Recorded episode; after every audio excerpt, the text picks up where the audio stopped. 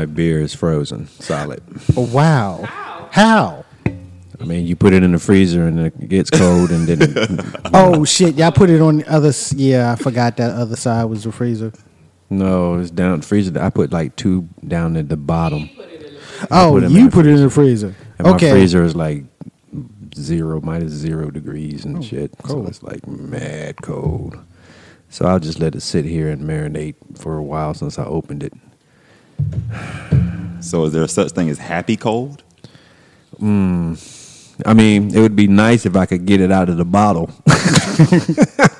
but I can't even get it out of the bottle. Don't you got a straw, man? I mean, do the, do the beer slushy. There's too many guys for me to be sipping in a straw.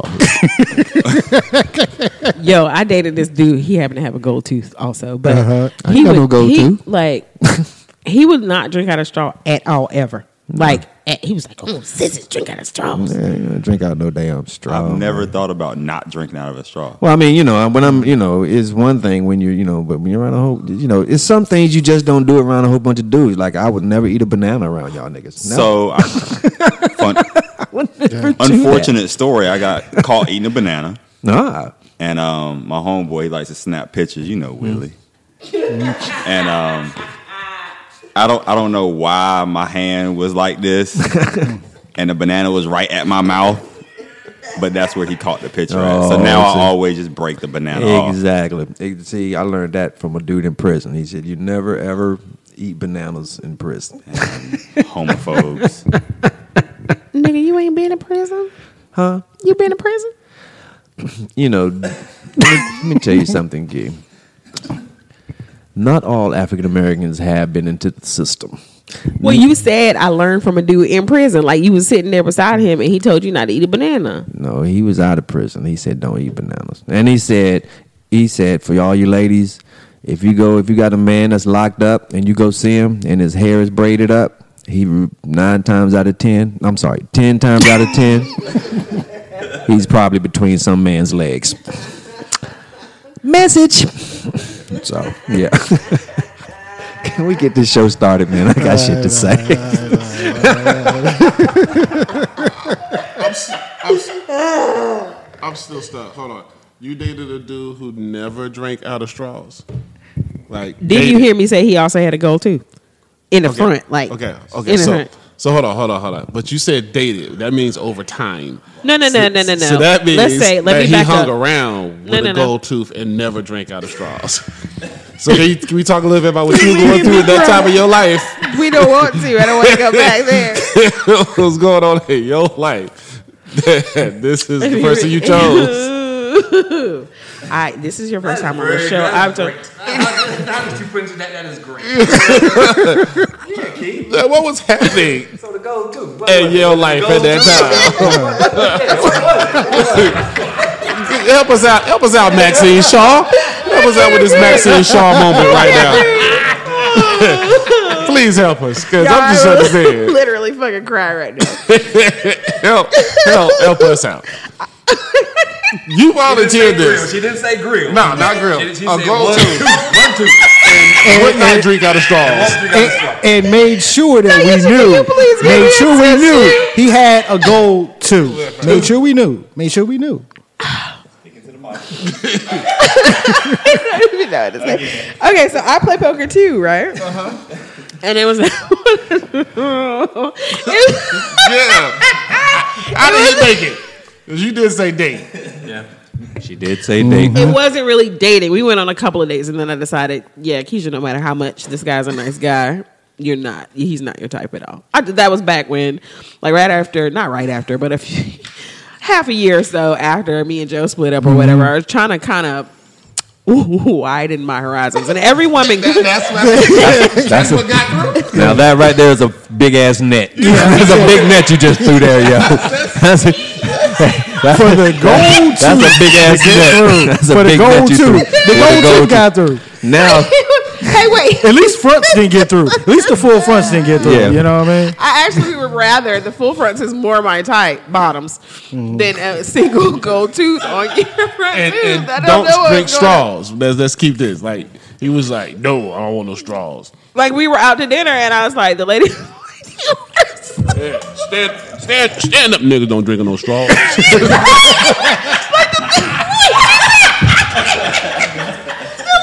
ask him if he wanted a straw.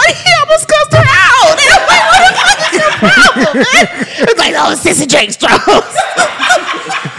I need a tissue. Of, of course, of course, he would talk that way because most dudes with gold tooth really talk shit like that. So I, I, I would like to know: was it a full covered tooth or was it one of those teeth that, that had the, they was gold around it and they had to, had, had to get the gold around the side and the tooth in the middle?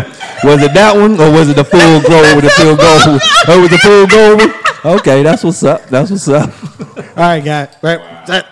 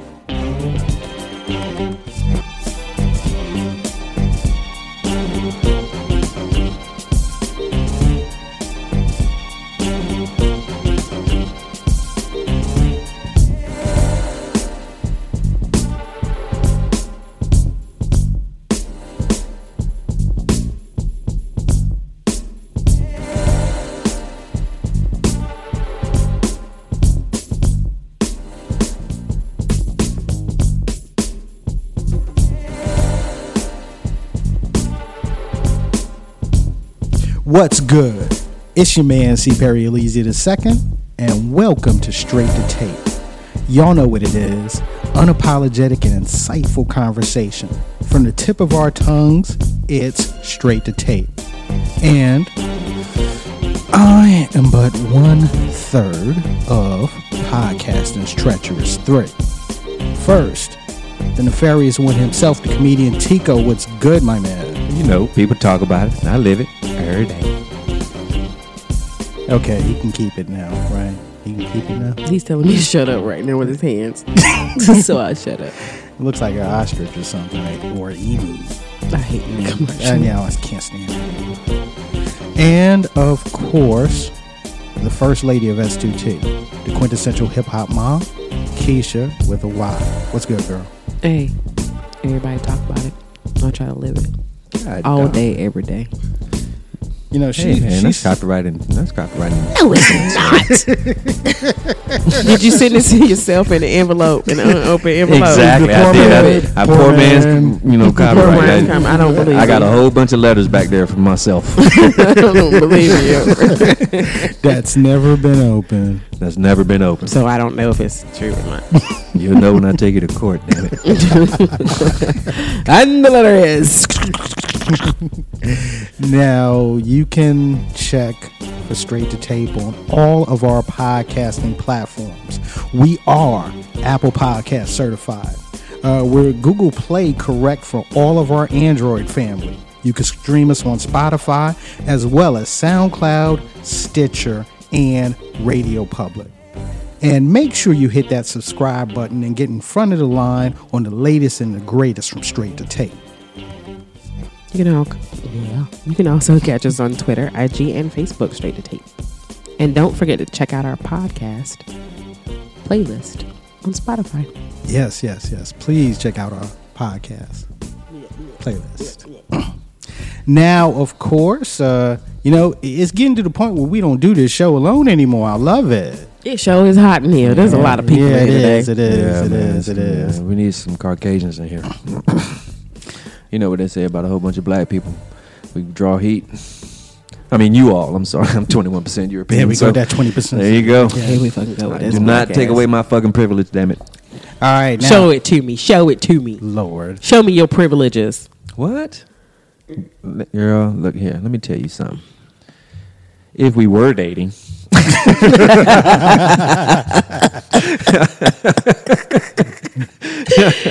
if we But we're were, not. If we were, Oh yeah, everybody thinks me and Tico are dating. Yeah. just bel We're not. you know, best believe that you know you would have the finer things in life. Like that. No AC in here right now.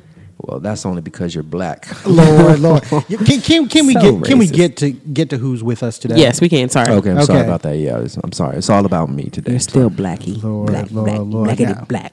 Now, as always, joining us is our man, our social media assassin, Rob Barron. What it do, Rob?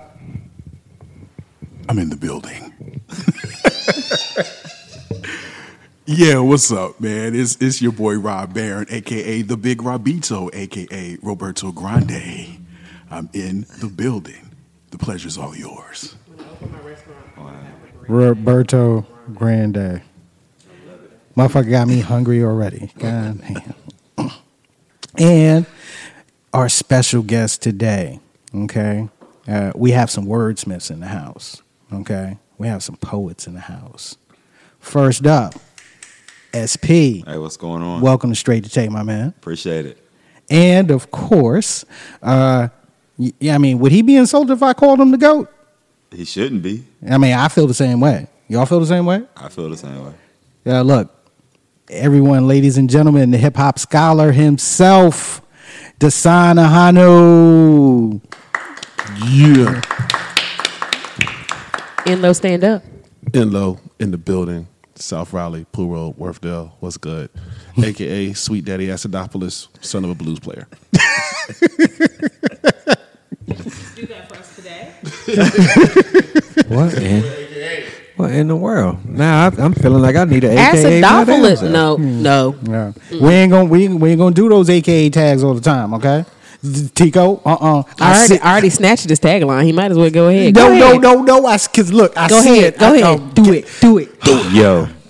All right, since everybody got AKAs, this is Tico, AKA your mama love me, but your daddy don't. AKA why goats fall asleep standing up. AKA What's up, Tico? about nine inches in my Hennessy cup. about AKA Tico, how you feel with my fingers. AKA ski it. No, I'm just fucking around. I'm fucking around. No, no, no, no, no. Yeah, yeah, yeah, yeah. Yeah, look, I ain't gonna hear from this from Mrs. Jones when I get home. So Yeah. Oh, that's right. Your wife is AKA. Oh, her friends were cute. shut up. Shut up. Shut up. You're not putting me on blast on the show, okay? All right, well, Do it. Do it. I mean, y'all already done laid me all the way the fuck out today. So go ahead. Do it, Tika. Uh, hey, well, you know, Go ahead. just as long as they don't have gold teeth, I'll be all right. Some of them probably do in the bike. Uh, that ain't got world? nothing to do with me. All right, let's get look, look, let's get started with the show. Okay, yes. Uh, and of course, you know we're going to get to uh, our guests later on in the show. However, you know, you know how we like to start the show off. You know, there are some things out there, some topics out there that we just ain't gonna talk about. We ain't gonna talk about it. So, Keisha, uh, this week, mm, baby, what you ain't gonna talk about? This week, and I'm kind of kind of in turmoil about this topic, so we'll we'll go. Um, Governor Roy Cooper of North Carolina signed into bill recently death by distribution, a tool that can be used basically to convict drug dealers of murder. Um, it gives the DA a stronger tool to prosecute. A drug dealer can be charged with second degree murder, needed to put away high level drug dealers, and protects doctors prescribing for legitimate purpose and pharmacists. Although we do know recently, since there's a huge uproar around the opioid crisis, right. that a lot of doctors have been targeted for over prescribing drugs and not taking care in who they prescribe drugs to. Hmm. So I mean, in one hand, yes, the justice system is already fucked up as it is. True, like, true. do they really need another tool to convict, you know, black and brown people who categorically are the ones that are low level street dealers, right? So what is that like? Is is that just like hardcore drugs? I mean, what if you just sell weed? So I mean, if you sell weed, you know, who knows? There's not really a whole lot of description behind whether it's just opioids or if it's marijuana. And marijuana ain't gonna kill nobody, so Yeah, you know. 'cause- But if somebody was smoking, if somebody was high while while driving and didn't happen to crash, Right. Will that would that be that loophole to get Right. that person like, yo, you know? But up? also that brings to mind like the whole um, law there is about over serving alcohol. It happens often, right? Right. People get drunk and they drive. Rarely is that used to prosecute bar owners, bartenders, waitresses, waiters, and all that good stuff. This is simply a tool to get at the low level because ain't no um. They're not catching the high level drug dealers, basically. They're This not. might, but this might, just to play devil's advocate, this just might be the way to get to your supplier. If I'm gonna, if you're a low level dude, and I'm coming at you with life, You're gonna give it up. you're gonna, somebody's gonna give up Yeah. something. To, you know what I'm saying? To give it up. I mean, for real. Now, now I can see that. I mean, I mean, to be honest with you, it is kind of a perfect flip tool, Right. Okay, you know, something to yo, uh, look, this is what we gonna hit you with. Uh, what can you give us so we can just give you uh, life or, or or twenty years or drop that baby down to fifteen or Right, something right, like that? right. You know. Most of these dudes ain't built for that shit. Oh, Right. oh, the At all. majority of them are not built for this at all. Yeah. So Built- we'll we'll see how it goes. But on the other end of it, just don't fucking sell drugs. You know what I mean? Yeah. You know this this charge is completely avoidable. Like use. I saw something, and I think we talked about it a little bit. Like if you can sell drugs, there's a whole lot of other fucking things you can do with that skill in order to make money legally. Yeah, most definitely. I mean, So- so, the whole marijuana thing is becoming legal now. So, coming. you, well, you it's know, coming. It's coming. why like fuck get yourself in the up game, and get right? in the game and, and handle that if that's what you like right, to do. Right. Or build the business. Like you Exactly. Mm-hmm. have, like they every drug dealer that I've ever known has acute fucking business skills. Like they do. They're good at math. They're good at you know changing, updating their processes in order to meet demands. Like that is so important when running a successful business. I mean, they have the ability to hire the right people to do and distribute what they need. right, You know? right, right. Yeah, that's crazy. Because, I mean, you're absolutely right. You know, I deal with um, I deal with uh, behavioral kids, and most of these kids are from like broken homes and just like from you know ill ass places, and um, they see this stuff. Like I have one child, I can't I can't say his name, but he likes to throw up gang signs all the time. That's all he throws up at gang signs. I said, dude, as many gang signs you throwing up, you can learn sign language. you know what I'm saying? For real. You can learn sign language and go down to the courthouse and, you know, you know, get your skills used for that. Or you could use that when they're doing the news. You know, they need people to do sign language. I mean, don't get it twisted. I mean, gang signs, that's some real interesting things the way that they twist their fingers and all that other shit that's that's you know it's interesting you know what i'm saying for real for real and and and, and able to talk using your hands you know to do that i get it but that's a skill too that's a skill you know if some hmm. if, if you can do sign language then you can do it. You feel what i'm saying? Or like like keisha said math. Most do it's amazing how when you're in school these kids do not want to learn math.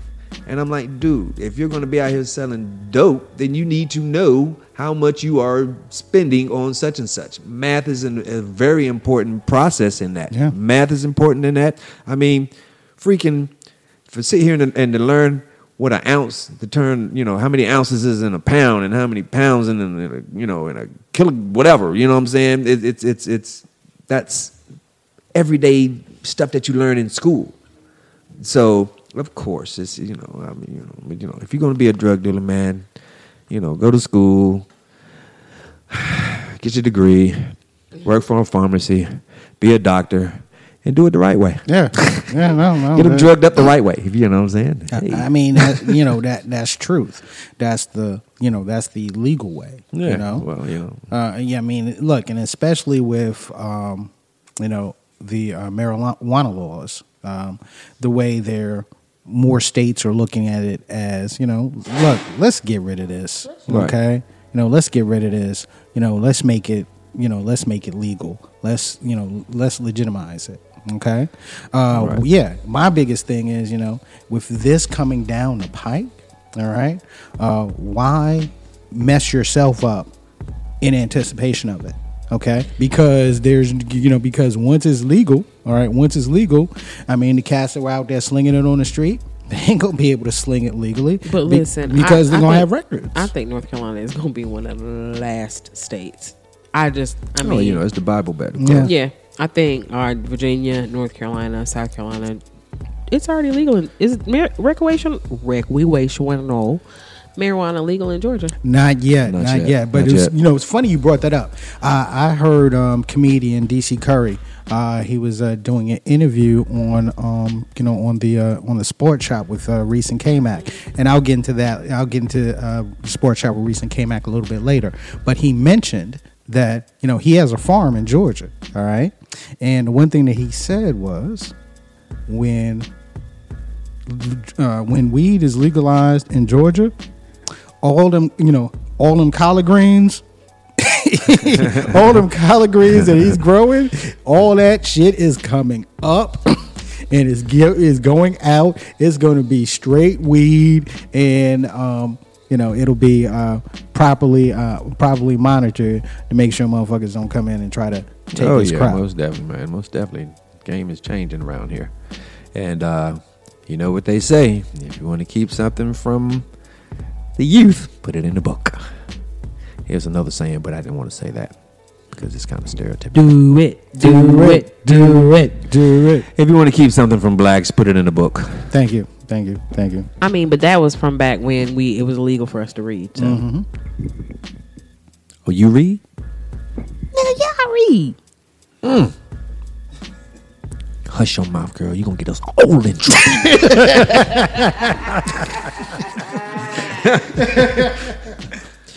Let Mazel know you can read and write. What's be wrong with you? lordy lordy lordy lordy okay so tico Yes. uh wh- what, what you ain't gonna talk about man Well, there's two things. One thing I don't want to talk about is that Burger King taco. I don't want to talk about that shit at all. Yeah, I- yo, I got a huge problem with that, yo. I got a huge problem. With that. But with wait, well, wait. So I have a friend. Y'all Uh-huh. know Julian O'Farrell, right? Shout Right, out Juju. yeah, yeah, yeah. He tries everything. Like every time the fucking McRib comes out, he posts with fucking cartwheels and shit. So because Right. he's so excited that McRib is back. So I was sitting there thinking yesterday, self, if anybody would try this fucking Burger King taco and do a review, it would be him. And he did it today, and it's Yeah. disgusting. Yeah, it tastes like And then- horse meat, how you know? huh? Because I went to uh, I went to Paris. You know they. Eat they already had them They already had it there. No, I'm talking about horse meat. Oh, I know what horse, horse meat meat tastes tastes like. No. I'm so confused right now. And So, um, yeah, he tried it. He said it was disgusting, and they're like, "Well, it's only one dollar." And I said, "But no, my kid. I took them to Red Monkey has like Taco Tuesday and things. Mm-hmm. all you can eat tacos for ten dollars. Uh, ten dollars. They do a ten taco, Yeah, I can eat ten tacos. a dollar taco. But yeah, So don't uh, put yeah, that on- Yeah, so don't I don't want. it I don't want to talk. I, I don't want to talk about how disgusting that is. But that uh, but sound. I'll say this. That sounds just as bad as the uh, Bow Wrangler. That was the word. You know. And look, I am a huge fish sandwich person. Okay. To me, if I'm doing fast food, all right, uh, my you know I judge your uh, fast food establishment by how good your fish sandwich is. that's most of those are cod though. but but still, but still, okay. Uh, you know, uh, breading is important. Okay, the layout is important. Okay, uh, Bojangles, and, and I, I guess I'm gonna apologize now because this will probably be a sponsor we ain't gonna get after what I'm about to say. However,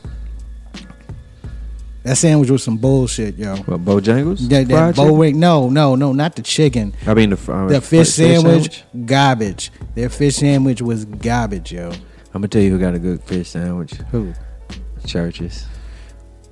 Churches, churches, chicken. Dude, I haven't been fish. up in the churches in like forever and a day. But like I say, it might have been the, the churches that I went to. It wasn't in Raleigh. Yo, I, I think you, go to the one in yeah. I- you been in the one you ate the fish sandwich in Raleigh? It's, does it taste like chicken because they use the same grease? Oh yeah, yeah, Ah, yeah, yeah. yeah, yeah. Yeah.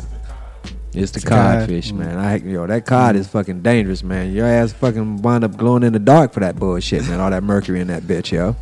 That's real talk. That's why my fingernails are looking like that. Yeah, man. Yeah, Yeah, shit. you look kind of damn aquatic right now. nigga. I'm a um, every three months uh Uh-huh. McDonald's number seven type girl. Hmm. Um, have you had the Arby's? Because my dad swears by that. No, the shit. Arby's. Look, look, the Arby's. It, the Arby's is good. The Arby's is good. Okay, the Arby's is good. The Wendy's was actually surprisingly good. Okay, and it's it, that really had a lot to do with the panko. You Okay. know, but we're talking about burger places and chicken places making fish sandwiches.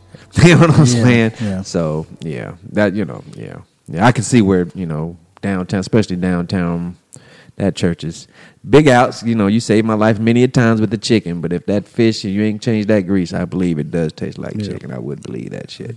And the uh, second thing I don't want to talk about is Perry's favorite rapper, ASAP Rocky. Hey, you know I like the way. you look, look. You know, you know I love ASAP's fashion sense. You know that. Well, you know Okay? that's that Harlem shit. You know what I'm saying? And um, he's being investigated. Well, he's locked up in Sweden for assault and molestation, which is crazy because the molestation has nothing to do with anything sexual. It all has to do with putting your hands on somebody, beating them up, attacking somebody. So I don't want to talk about it because the simple fact that there was an interview about uh, what was going on in the world, and he was like, "Well, I don't know what's going on with that. I don't live there. I don't give a fuck what's going on with politics. That's not happening with me. That has nothing to do with me. I'm out here in fucking Hollywood. You know, I have to deal with that shit. I feel the same way right now about you." You know what I'm saying? Being in Sweden. I don't really give a shit because, you know what I'm saying? That has nothing to do with me. I'm not in Sweden. I live in Raleigh. You know what I'm saying? I'm so tired of your fucking rich people problems. You feel what I'm screaming? It's like I got a, you know, there's a, you know, they got this petition going out, you know, free, you know, he's like, I'm living in poor, I'm living in fucked up, you know what I'm saying, uh, uh, uh, conditions and I'm, and I'm black. Look, let me tell you something. It's one thing when Americans take that American shit overseas and tend to think that that American shit trumps everything else. It does not. When you're somewhere else, you have to abide by the laws that's over there.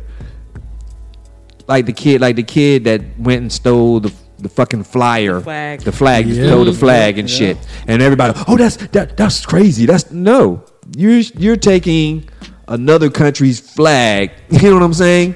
a communist A- a fucking communist country. flag, Exactly. And he got his ass beat. and you know what I'm saying? He deserved it. Because you can't take that American shit and think that you can just put it anywhere Privilege. and, and think that you know what I'm saying just because I'm American that that shit makes it right. Didn't he get caned? Yeah, he got caned like a son bitch, man. Mm-hmm. I'm like, yeah, Like he a got his- son yeah. bitch. I'll, I'll say I'll say this: there was one positive thing that came out of that caning. Okay. At least he what he got the black experience. No, no, no, no, no. look, look. I'm be honest Asshole. with you. Now I'm be honest with you. Uh, speaking as a professional wrestling fan, when that shit happened, that that that created an entirely different gimmick that's been used for a damn generation in professional wrestling. Man, tell you, man. But you know, like I said, man. Um, do I feel bad that he's you know in a, in a, in a jacked up situation? I don't really know him like that, but you know, uh, it's it's like I said, you just have to realize that when you're over somewhere else, that shit is not the same. So you just can't sit up here and wild out and throw blows at somebody and think that you can't con- the consequences because your ass is a fucking American.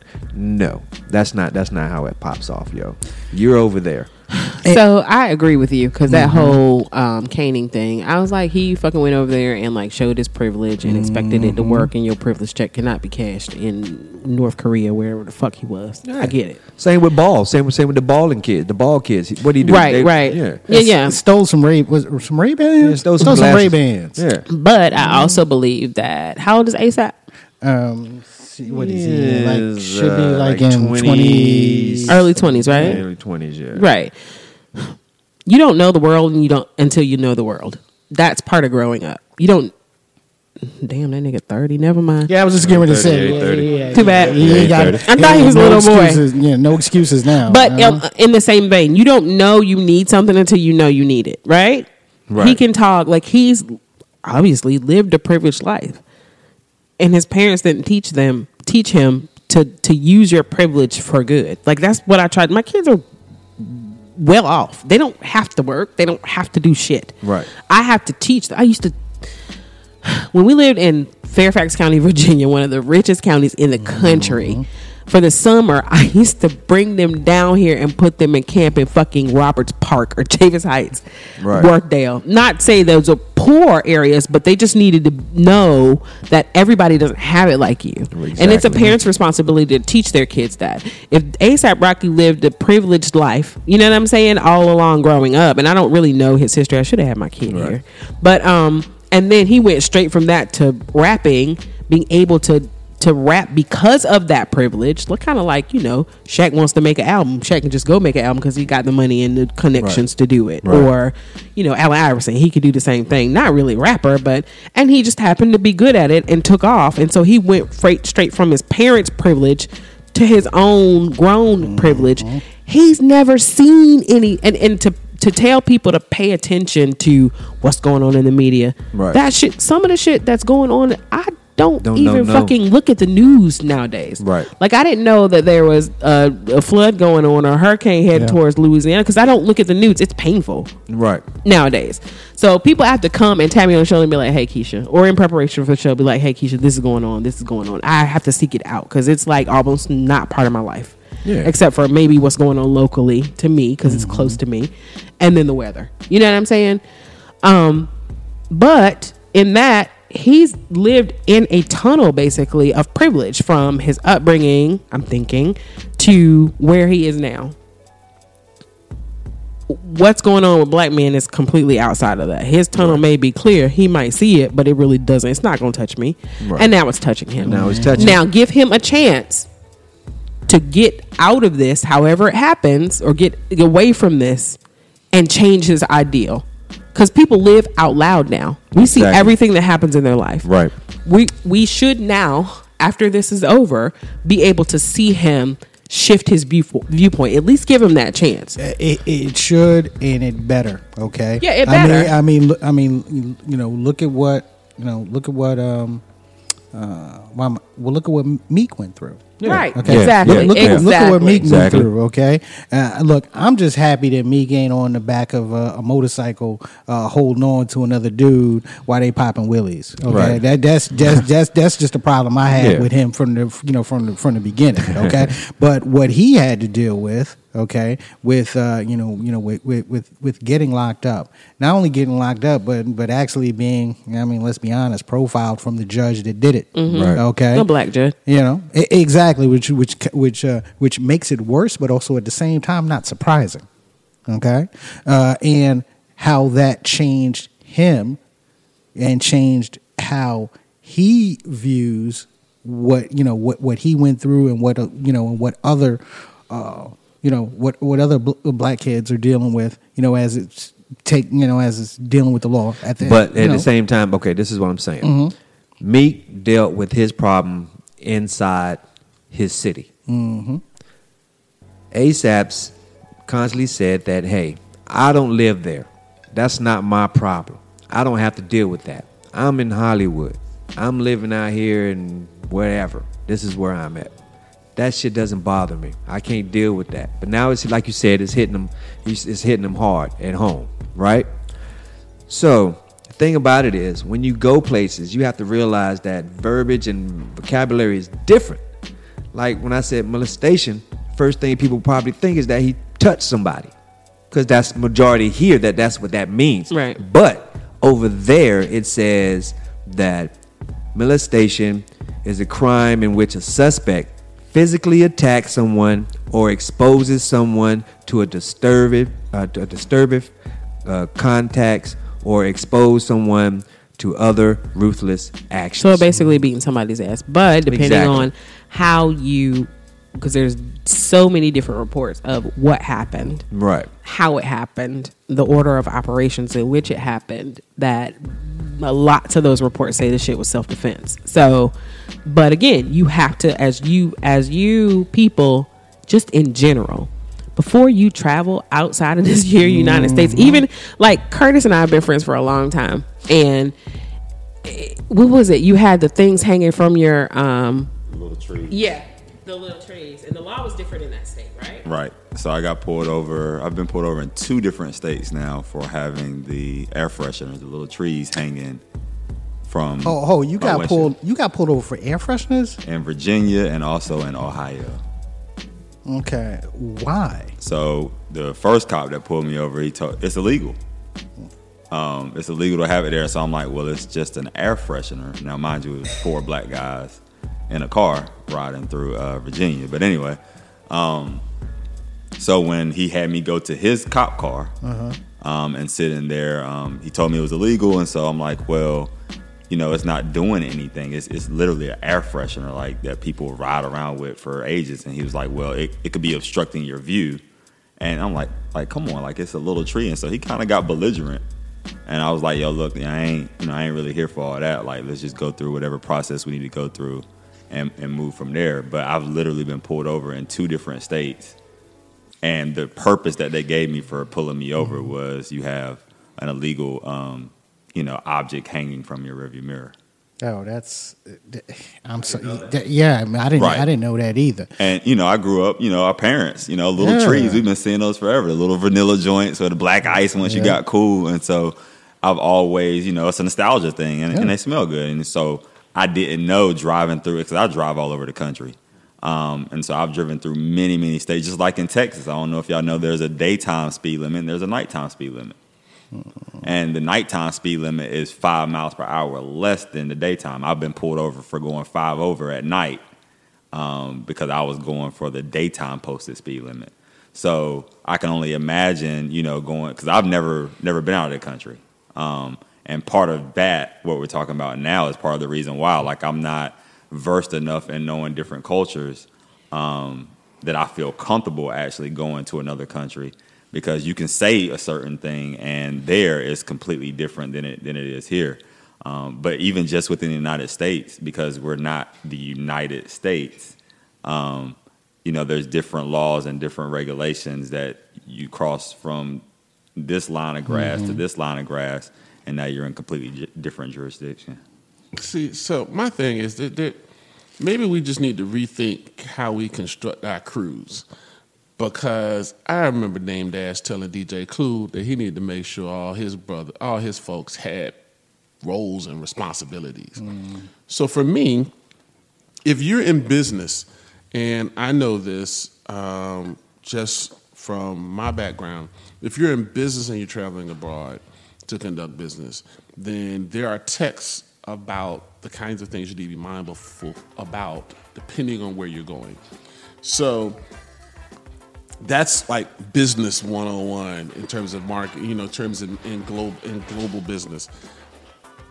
Okay, so there should be somebody in charge of drugs. There should be somebody in charge of knowing where you're going. You're, you're, you're, you know what I'm saying? You're a major star. There should be somebody in charge of knowing where you're going and knowing what all the rules and customs are.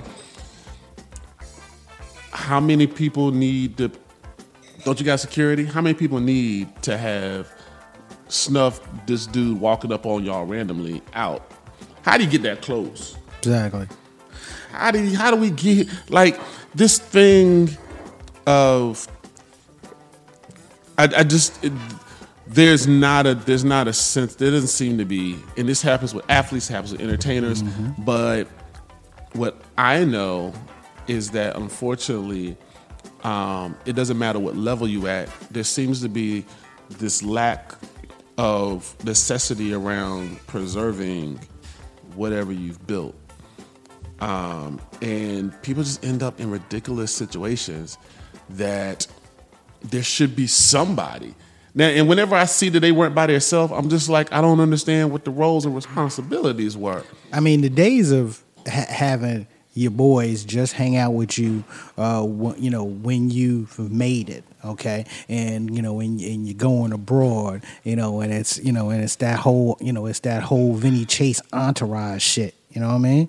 No, that's been over. Okay, It- you know you are an established brand. When you are an established brand, you have to protect that. You have to protect that with all of your might because if you don't, you know, your ass can, you know, your ass can end up in in a, in a fucking midnight express situation. especially the way news travels fast. Like it's one thing if you see a video and I see four dudes and somebody who look like ASAP swinging on somebody. I'm like automatically I'm be like that's stupid. If I see if you see if I see the video and you see two dudes who happen to look a little larger beating the hell out of somebody, you're like, oh, that's his security. And you see ASAP walking away. You know I'm saying? Exactly. Like, it's a totally different perception depending on how this person got drugged through the street. And that's and it change shifts the whole narrative. You still ASAP still gonna be responsible. It's his people. That's a civil suit, but you ain't locked up in a prison. Exactly. Because you got to eat it regardless. Because you're the most famous person in you at the scene. So it's like how much are you gonna eat and how much how much buffer are you gonna put are you gonna give yourself? It just doesn't make any sense to me. There should be look, look, you hold you you go find us what we need. Mm-hmm. You make sure we don't do nothing stupid. You punch one person, you you hit them after you punch them. These are your roles. High five, go team. I don't understand. But but I, but I think what we what we possibly may be assuming is that he already had those thought processes and didn't use them. I mean, it's, it's, I'm going to cut you off, but it's even that. But it's when you take people that's never been anywhere and they go somewhere, you know what I'm saying, and they act like a fool. You know what I'm saying? That's just it. They just act like a fool. Like, I mean, I'm, I'm truly with you. I, you know, I, I, I get it. The less people you have should be the less problems you should have with you. The more people you have, then you're gonna have a lot of attitudes, a lot of this, that, and the other. You're traveling around, so there's gonna be some shit that pop off, you know. But at the same token, if somebody's giving me an experience that I've never seen before, I've never been. Now, if I was a wild dude and I was out here robbing and doing all this other bullshit, and somebody said, dude, you ain't got to do that no more.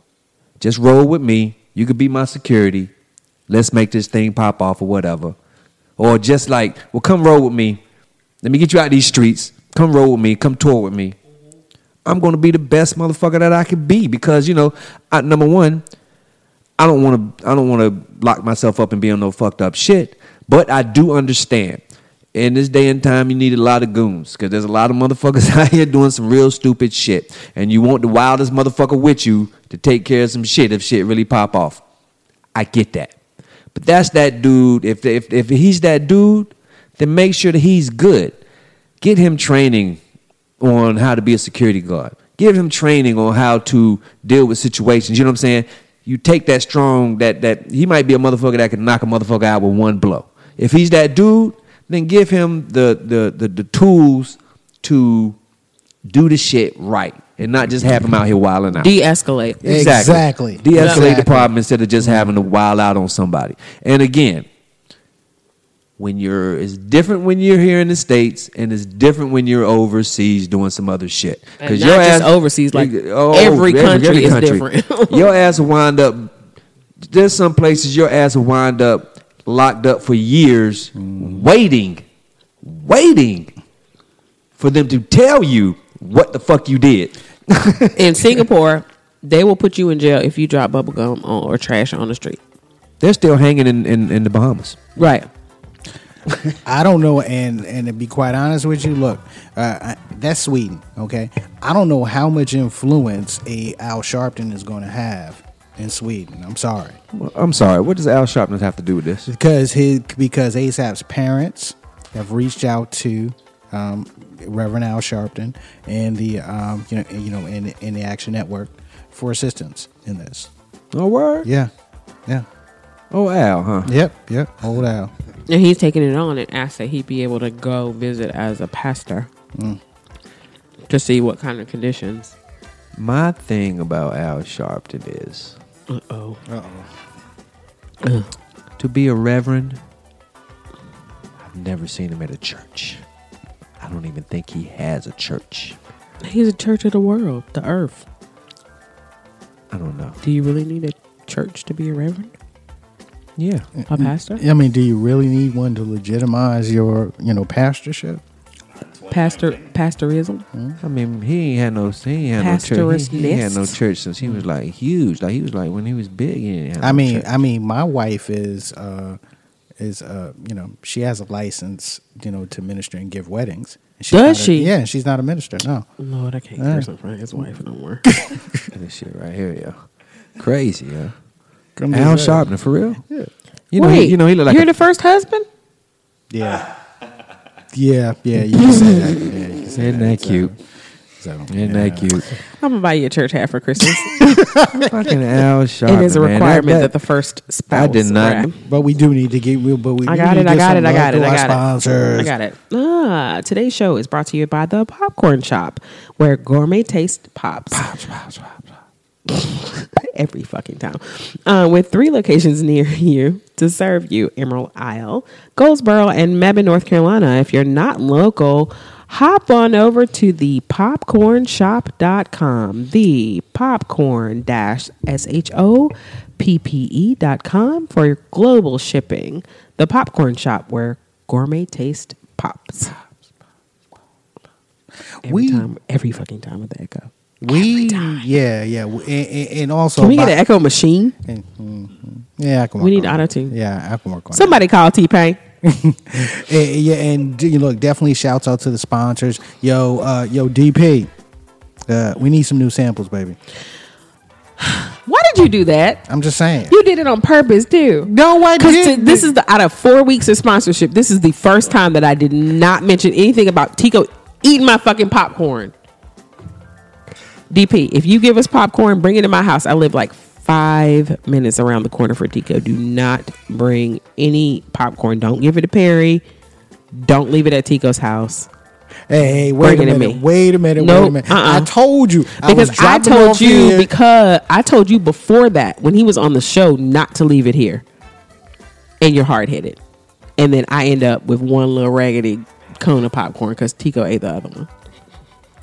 And completely. But I was all over. Y'all understand? I was for- over this. This has been four weeks, okay, maybe five weeks of recording. Where every time I read this drop. I get angry because Tico ate my motherfucking popcorn, and then just kind of the one that was left, he just kind of threw it. I'm like, "Here's your popcorn." What flavor did he leave you? Uh, birthday cake, I think. You left really, Tico? Really, really? No, no, no, the Uh, no, no, no, no. I think he ate the birthday cake and he left me like the cheese caramel cheesecake one. That's true. I ate the birthday cake.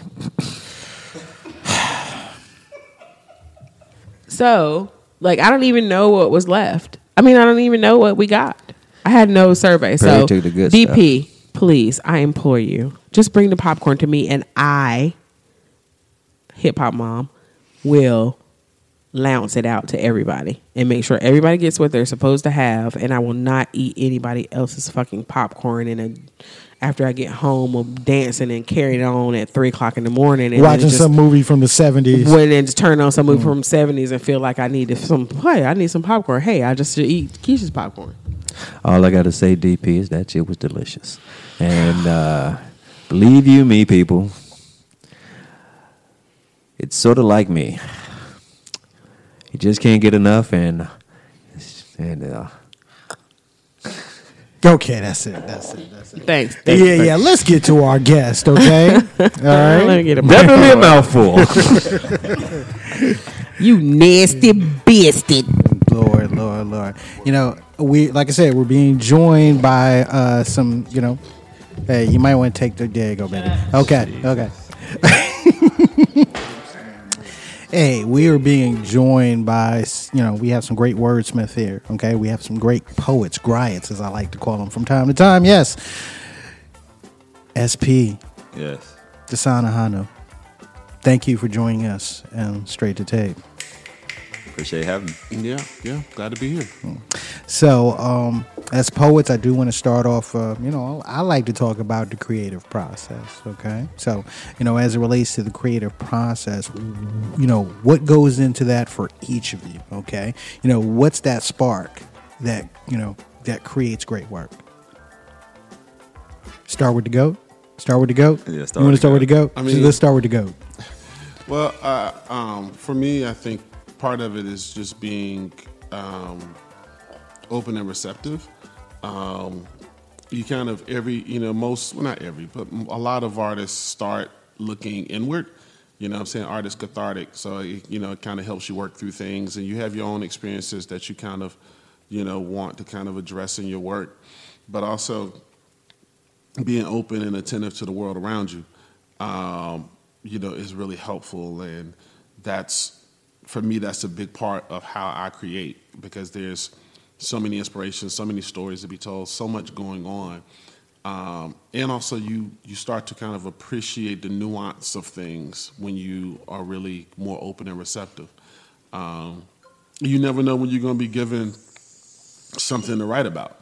Like you never know when you're you know somewhere and somebody, you know, I don't know. Francis talks about you know there being somebody with a gold tooth who doesn't drink out of straws. and you're just like, Nigga, if I come to your show and there's something about a damn nigga with a gold tooth I'm just saying. and doesn't drink out of a straw, I don't know. I just, uh, it's fine. It's fine. I just want my cut. That's all. I just want to know how you ignore the idea of somebody with a gold tooth that don't drink out of straw ever and not feel like that there's not something there.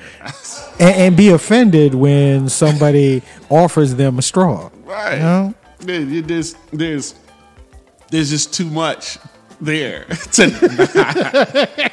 These moments matter too much. The tooth. The tooth. the tooth shines bright Oh God. in the light, grabs my soul with sight. As he smiles at me, I get drenchy wet. Go tooth, go tooth, go tooth. Cannons to the left of them. No straws. that was my attempt at poetry. I'm so sorry. So yeah, go ahead, go ahead, Curtis. um, yeah, you know, being aware, um, and and like the song said, a lot of people uh, look inward first. I tend to look more outward first. I'm more interested in um, how other people live and the stories that they that they share and project and and kind of put out into the world. Um, like for instance, you know, Desan was just in a show uh, at the Hayti Heritage Center, and he did this poem uh, about, and I don't know if it was necessarily about him. I don't always assume, but uh, he was giving it talking about spiders, like being afraid of spiders, um, and then correlated that to the death of black people at the hands of, um, you know, police or or otherwise. And so I'm just sitting there in the audience, and and I normally get I normally get jealous when I hear a great poem and concept that I didn't think of. Um, and then after, Whoa, whoa, whoa, whoa, whoa, whoa, whoa, whoa! I got sorry, bro. I got to stop you there, right there. Okay. Okay. Poetic hate. no poetic jealousy. Ah, There's a there difference. a there difference. Okay. I don't hate on it because if it's great, there's there's nothing to hate on, in my opinion. Like I don't I don't hate Tom Tom Brady because Tom Brady's great, Mm-hmm. you know.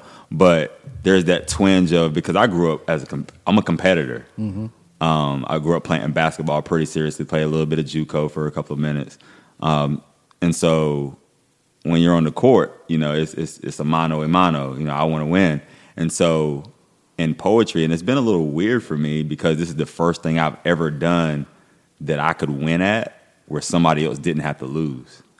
Um, and so I'm, I'm very conscious of that, but at the same time, I still have that competitiveness. So when I first hear, I'm hearing, I'm like, yo, he he murdering the stage right now. Like, why didn't I think about the spiders? And you know, but then after that subsides, then you you really dig into like, man, like, am I as afraid of spiders as he is? And if I'm not, and is that why I did not think of that? And then it starts going from there. So for me, I just start connecting different dots um, that I didn't even know were there to connect. And so then that's where a lot of my stories come from. Um, I also write from inward as well, but I don't write as many pieces from inside of me as I pull from the rest of the world. the beginning, the very beginning. Okay, you know what made poetry, you know, that path you wanted to take. Uh, so yeah, for me, well, actually, for me, it was actually all by accident. Okay. Um, I had um, life is pretty much what shifted me in that direction. Um, the, the the short version of the story is I had already started kind of going out to open mics and just sharing. But I was just kind of just sharing the things that you know I was writing just about you know what was going on, dating, life, what have you. It was all stream of consciousness, really, really sarcastic because I'm an incredible smartass. uh, unapologetic, unapologetic smartass, and so people enjoyed it. It was cool, but um, what happened was there's like three or four events that happened that kind of shifted everything. One, there was a, a writer I really respected who asked me if that's all I wanted to do because you know I had talent to do more. So what was I was I going to be comfortable writing what I was writing and getting the response that I was getting, or did I want to push myself? So that was the first thing that happened, and I I, I kind of took it. I'm also you know like man, Curtis said, I, I took that. And I come from a competitive background too. I took that as a challenge. Um, I, I have a very mountain-sized chip on my shoulder that also, along with my smart assness, has not gone away over the years. um, the other thing that happened is I got laid off from my job, and I was, you know, living pretty comfortably at, you know, to be that young, um, and I needed to figure out how to regroup, and it's the arts community that helped me figure out, you know, what to do until I could kind of get situated. Um, and so that happened. The third thing that happened um, was that um, I got um, involved in community organizing um, and a lot of social justice work. So that had an impact on how I think about things. And then um, I started working with uh, established uh, play, playwright, actor, um, director who was in the area. I worked with his nonprofit theater company. And so uh, that was the first thing I did after I got laid off. And that changed the dynamic of everything. So it's those things because they not only helped me think more about what I was writing, but I was also put in a situation where I needed to be able to pay bills and figure out how to get back. I also hadn't finished undergrad. So um, in trying to write regroup my life, it was art that was there. So by the time I got myself together, got went back to school, finished whatever, I was already like neck deep in what was going on in the arts, and so that's just how this all happened. If I hadn't got laid off, this whole story would be different. Wow. Mm. wow.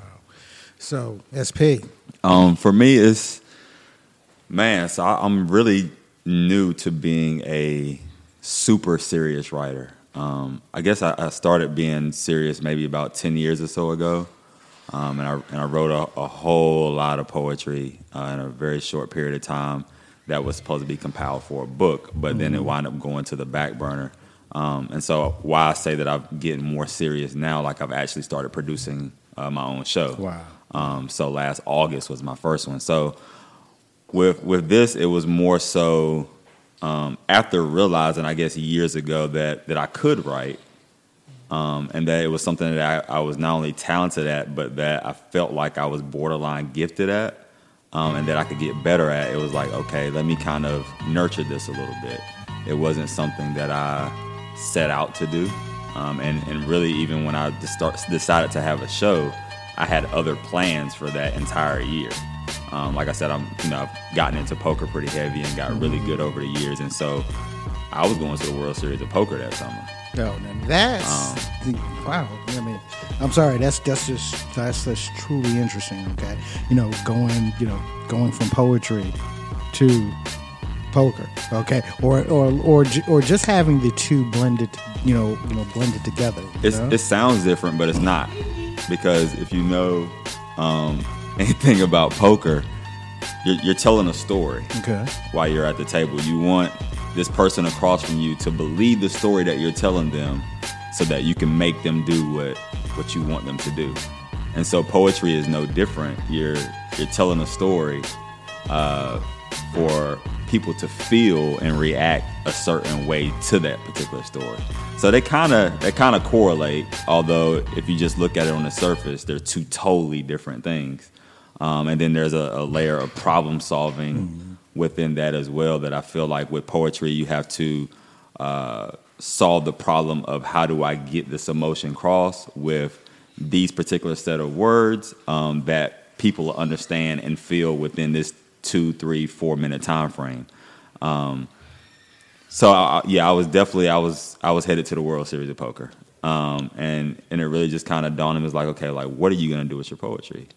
and you know I had planned on putting out a book, and was like, you know, what, I'll put out my book, but I wanted to do something that I would enjoy more than saying, hey, I have a book out. Not that anything's wrong with that, but I just didn't want to say, oh, I have a book of poetry here, read it, because most people, black people, as we said, they don't read, or that's the stereotype. Um, but I knew, you know, black people, as well as all types of people, like to be entertained.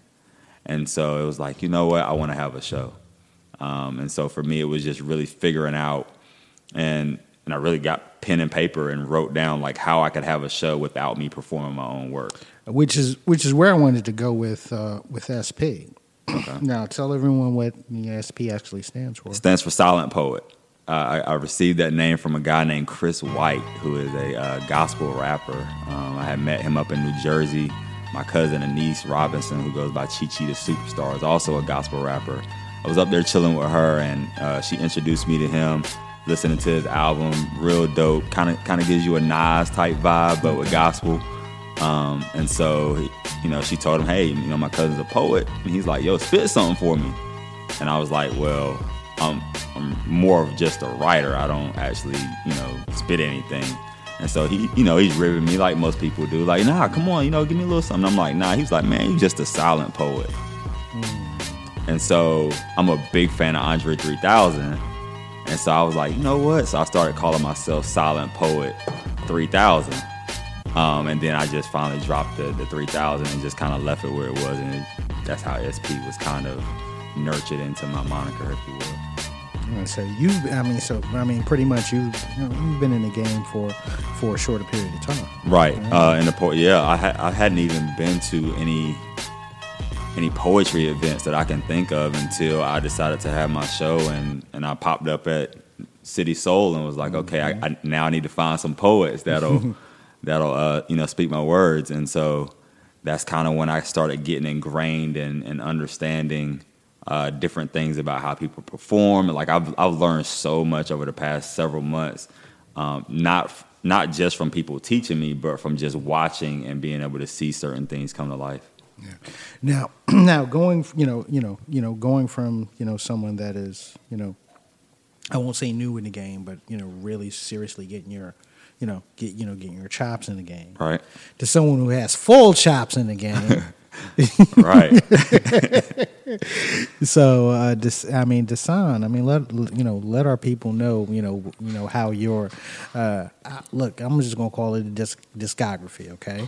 let let people know how deep your discog- discography is. Um, so yeah, so like I walked into I, I walked into an open mic for the first time in '98, um, and um, it's funny because I was just talking to one of the uh, to uh, one of the folks from the house band at the um, the poetry set that used to happen in Durham back in the day um, below Cosmic Cantina, and uh, we were just chopping up about that yesterday. And um, but yeah, I walked. '98 was the first time I went to this event called the Cipher that was run um, by Matt and Tracy, and huh, and Keisha. Okay, okay. Oh yeah, yeah, I completely. Oh wow, that's And- is taking it back. And uh, I, they told me about the weekly open mic at Expressions, which is a um, family-owned um, Jamaican spot. And I walked in, and Kelly Colvin was the host. And I'm from Raleigh. You know, I'm starting to see. I was, you know, kind of um, had lost contact with some folks for a minute, but I started seeing. It was about that time where um, folks started coming back home from college. Um, and I just started seeing folks. So I go back that far. So um, since then, uh, workshops, you know, developing workshops, developing developing arts programs, and um, for different with different organizations, nonprofits, you know, public schools, colleges. Um, been doing that. Um, taught. Um, I got an opportunity in 2006 to be an artist in residence at St. Aug. Went to grad school. Ended up being a professor in, in the English department, so I'm in higher ed as well. Um, residencies at schools, working and teaching kids. Um, co-founder of a theater company that does poetry and spoken word based productions. We got started in 07 and then built the company in 08. So we've been doing original productions ever since. So um, taking poetry and spoken word into the theater. Um, you know, developing conferences. I've worked with festivals. I've hosted. Um, was a big part of uh, working with um, Al Strong and uh, and uh, Mitchell with the Art of Cool. So you know, I help folks out. Um, hosted a lot of events. Um, curator. Um, started the Jambalaya Soul Slam actually in Raleigh and um, at the Fruiter Labor World Cultural Center. Um, in 2002, 2005, we took it to the Hayti, and that's when we started um, uh, taking poets to regional and national competition. So I run that. I run the poetry series. I'm artist in residence there in Durham. Um, yeah, man, this is a, just just doing I, a lot of stuff. Um, I've worked with a lot of artists in the area in terms of guest appearance on their projects. So I'm a big hip hop head and uh, MC as well. So Legacy, you know, members of Justice League, you know, uh, K Hill, like just laundry list of artists. I've been a part of their projects, both older and younger. Um, work with jazz folks. You know, I'm on the Zuku album. Um, did a guest appearance for them. Um, you know, the Beast and you know a lot of other groups. Um, so anything art and culture around here, I'm involved in. Three books of poetry, spoken word CDs. I got a chance to be on Verses and Flow, Lexus Verses and Flow on TV One. So I was on season three of that. Um, did some stuff for NPR.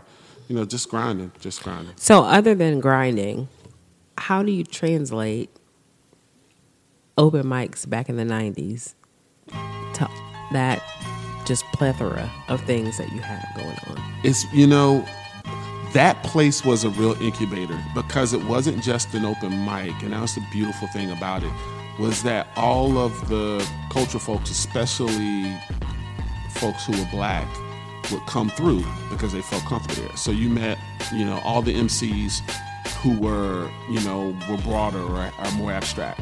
You met all the musicians who came through djs um, and so that meant that any of the folks working in any of the community organizations also felt comfortable coming through.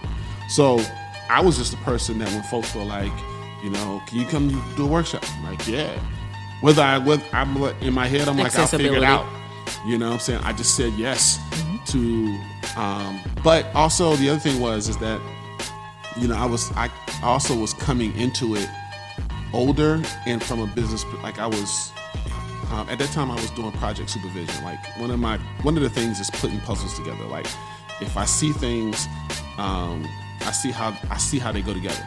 So for me, I'm in the room and I'm also like, um, you work here because my background is processes and procedures. I'm Yeah. like, oh, have you thought about what would happen if you if we can we what if we did a creative right? And so I'm offering these things, and folks are like, yeah. And so it just started opening doors. Um, you know, I wasn't making any money, but at least I was getting experience. So each new experience was a new opportunity.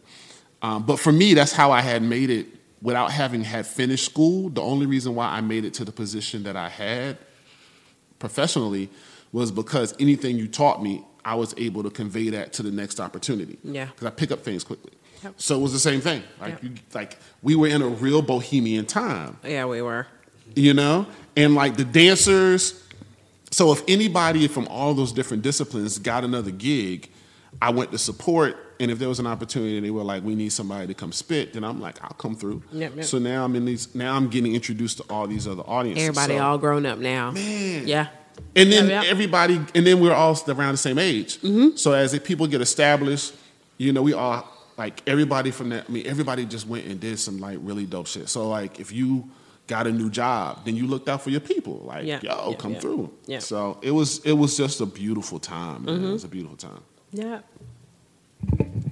Let me ask you something. Um, now, due to uh, okay, when you do this poetry and uh, and uh,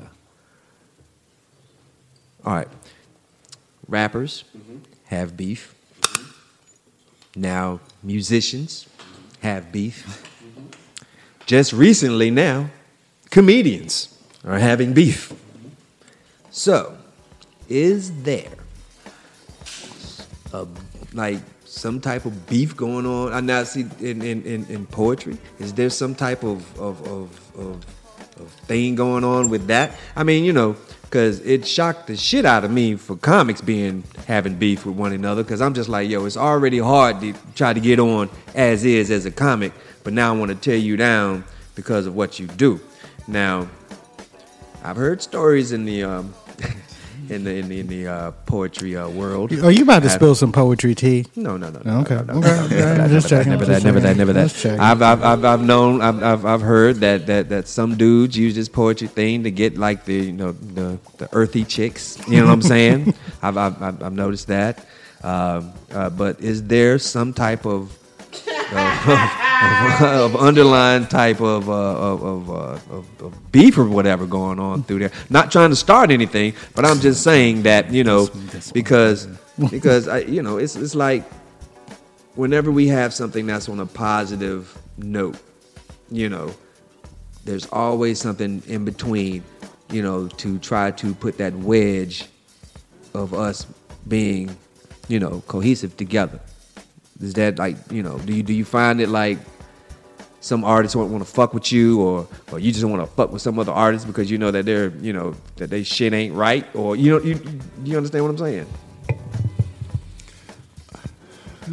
Is there anything you want to jump in here and add, Curtis? I mean, Hey, hey, whatever happens here stays here, but then it gets cut down and goes out on the internet. Okay. So so I'm I'm new, mm-hmm. And I've already been able to see. Yeah, there, there definitely is and can be poetry beef. Um, Well, well, I, I think it's. I think we're looking at you know we're, we're seg- segmenting it for poetry, if you will, and comics, and but it's it's human. It's human nature. Um, you know, a lot of people think there's only room for one person at the top. Like I, I've personally not worked with a particular person because of how I saw how they reacted to some of the people that I respect in the poetry game for the short period of time I've been in it. And I remember when this person, uh, you know, we're messaging back and forth, and they're like, "Yo, you know, I I have these accolades, and I've done this, and I've done that. Like, what is it about my work that I can't grace your stage?" And I was like, "It has nothing to do with your work, and it has everything to do with the fact that you seem to be out for self, um, and that you don't seem to want to uh, have any sense of community about you."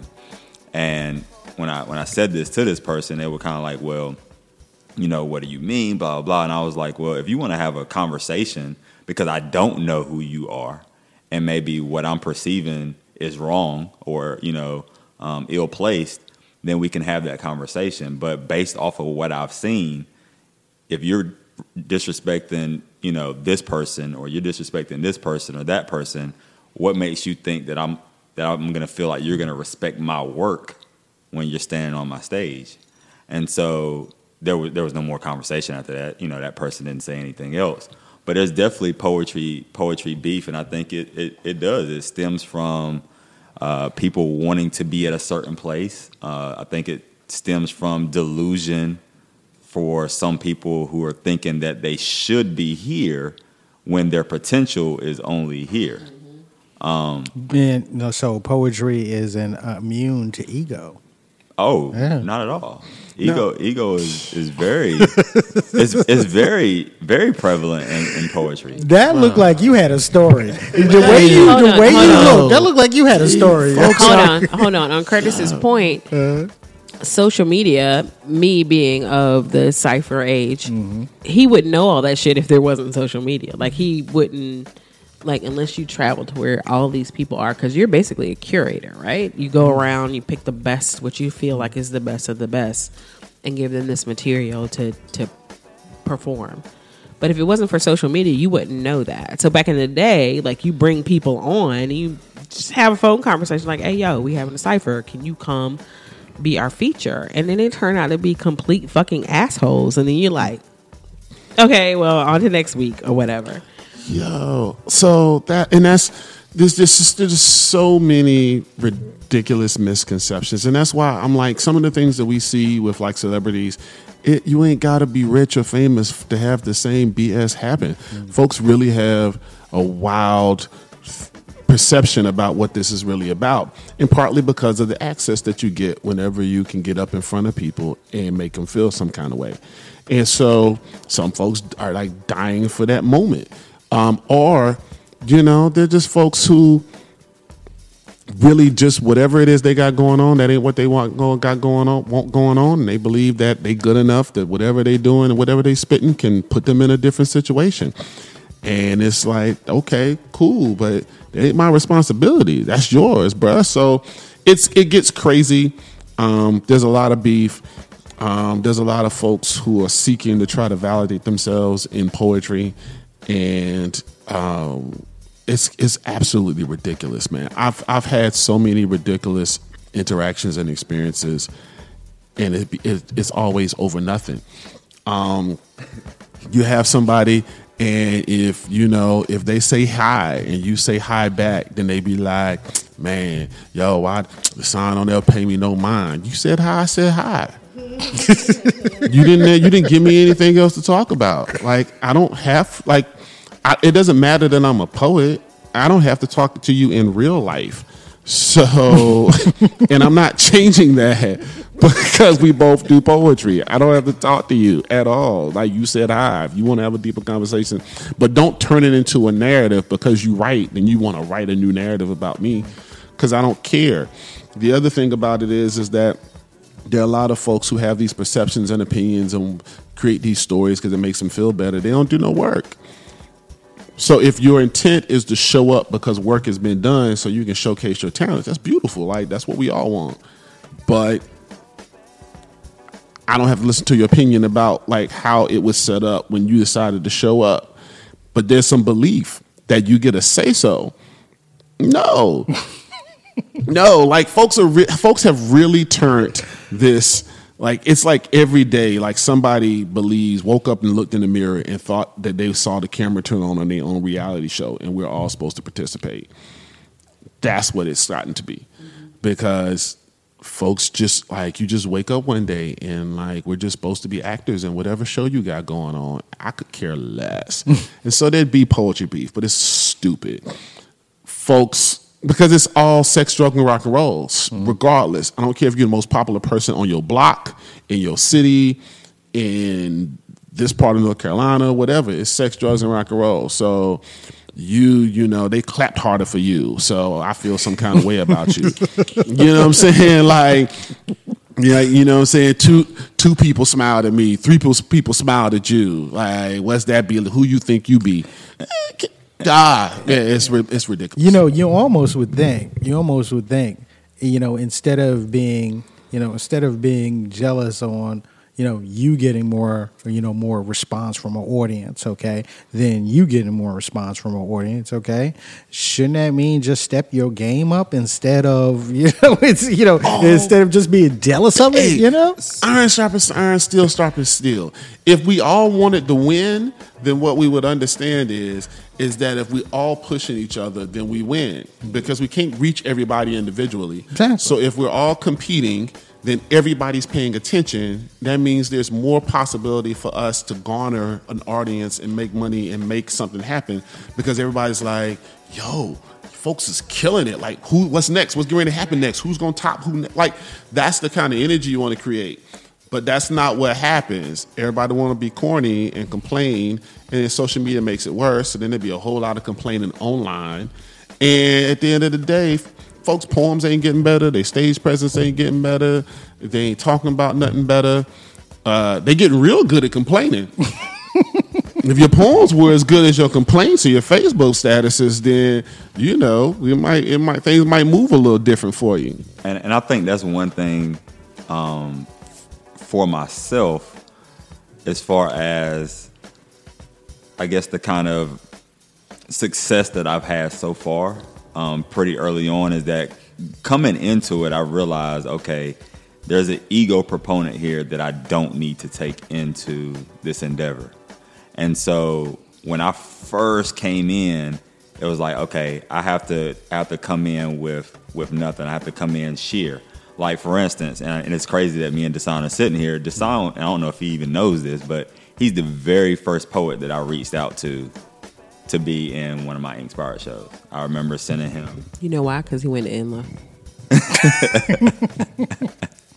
Uh, he was he was the very first person that I reached out to, and he, you know, for whatever his reasons were, he declined.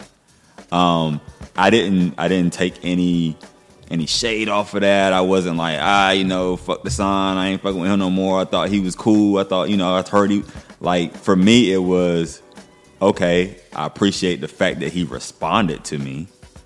Um, and then it was one day I'll, I'll hopefully be able to work with him. Um, but what a lot of people don't do, they don't do that. A lot of people would have would have turned it into this whole thing, like he said, you know, ah, you said hi to me, but you ain't have a conversation with me, blah blah blah. Me and Desan, we, you know, he still hasn't been in one of my inspired shows, uh, partially because I counseled one, um, but you know, there there's a there's a self awareness that I think people lack, um, and understanding who they are and how they are, and if you can really kind of hone in on that, then a lot of the other shit doesn't even matter. And so for me, people be like, "Oh, you know, you kind of in the back." Like I don't have to be in the forefront. That's not my forte. Like he says, you know, he's not a promoter. Like I'm kind of sort of not a promoter, but I got a promoter on my team.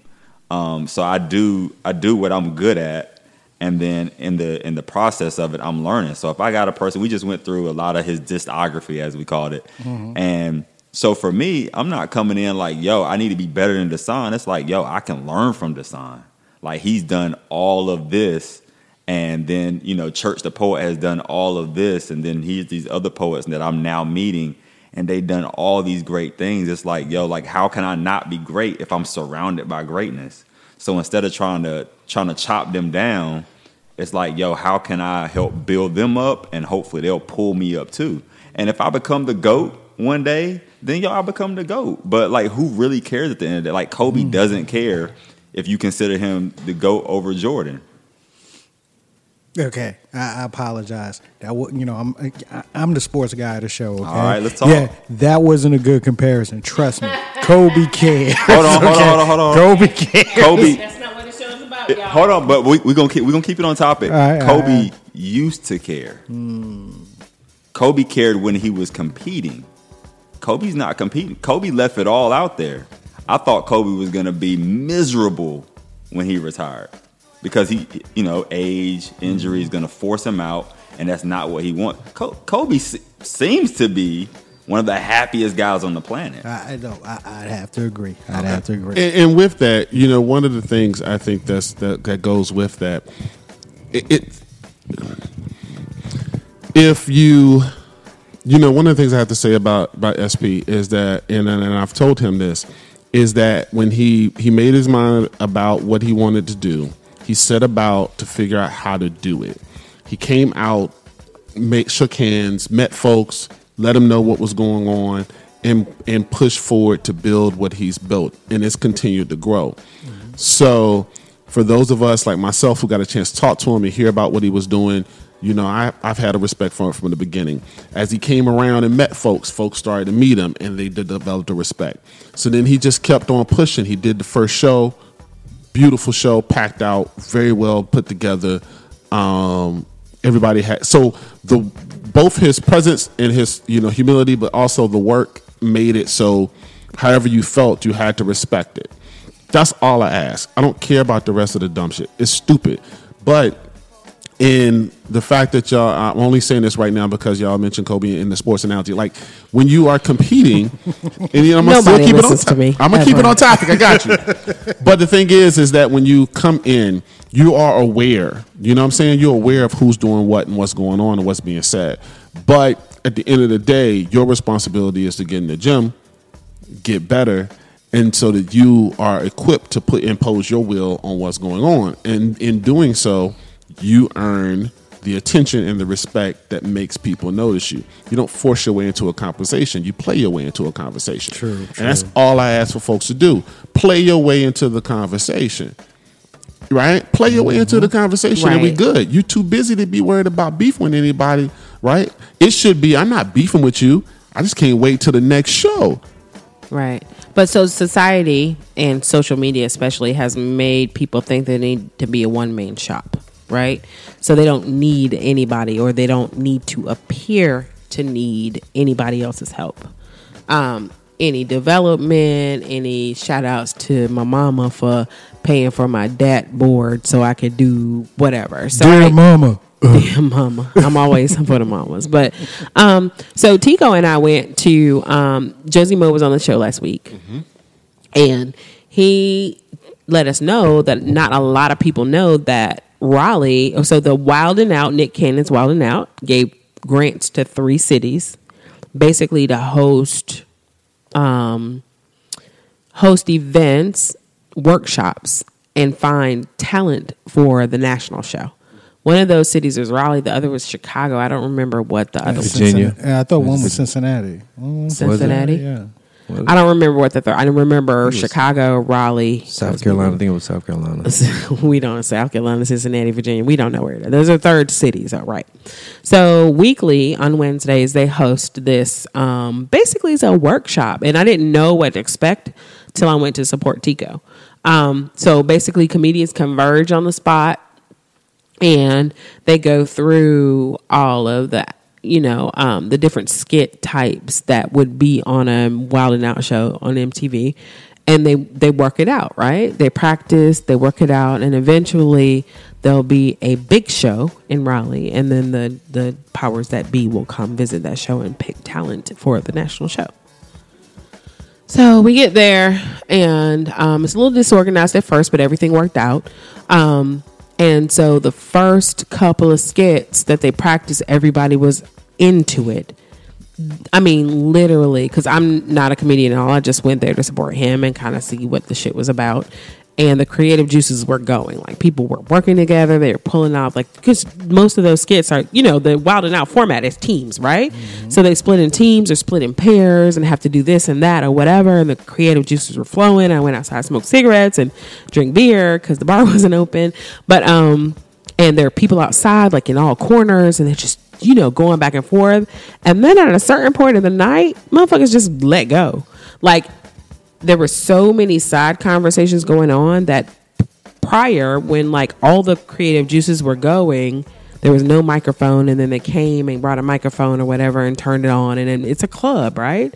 The venue was a club. It was shut you know not open at the time but you know so that you couldn't even hear what was going on on stage. And to people that had the microphone because everybody was off doing their own thing and not focused on the creative energy that was in the room and trying to learn from other people and get to know other people and network because every fucking body thinks nowadays that they're going to get their own singular viral moment in time. Yeah. That's all they're focused on and how you feel like you're going to create something when you're singularly focused on oh, am I going to go viral? Oh, am I got my phone out all the time and we're talking and we're like two people over in the corner having a conversation and they're talking and they're filming themselves.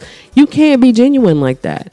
Like you can't be an artist like that. Like you have to go into yourself, by yourself, with yourself. Yes, but there's so many.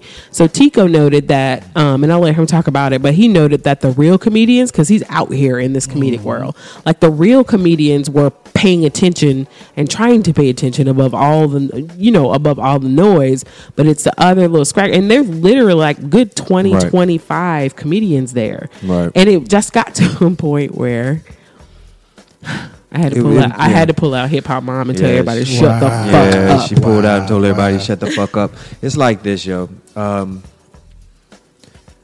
I appreciate the uh, you know the platform, and uh, you know, and I got called back to go back Wednesday. So Yay. so it's like a um, we going to Hollywood, bitch. that's right, yo. So it's like uh, you know, I'm, I'm I'm in this thing. Um, like she said, you could tell the comedians that were there. This is a skill, just like poetry. It's a fucking skill, yo. Uh, most of the dudes, I don't know their names, so they were like, "Well, I'm a producer, I'm a rapper, and I want to try this comedy thing out." I heard that four times. I want to try this comedy thing out. Rapper. So I'm I mean, it, it- don't get yeah, don't get it twisted. And I understand that you want to, you want, you want your, you know, you want to be the triple threat. I get that, but it hurt my heart and it kind of made me upset when they said, "I want to try this comedy thing out." That's like me going to a poetry joint, like you know, saying, "Yo, dude, you know."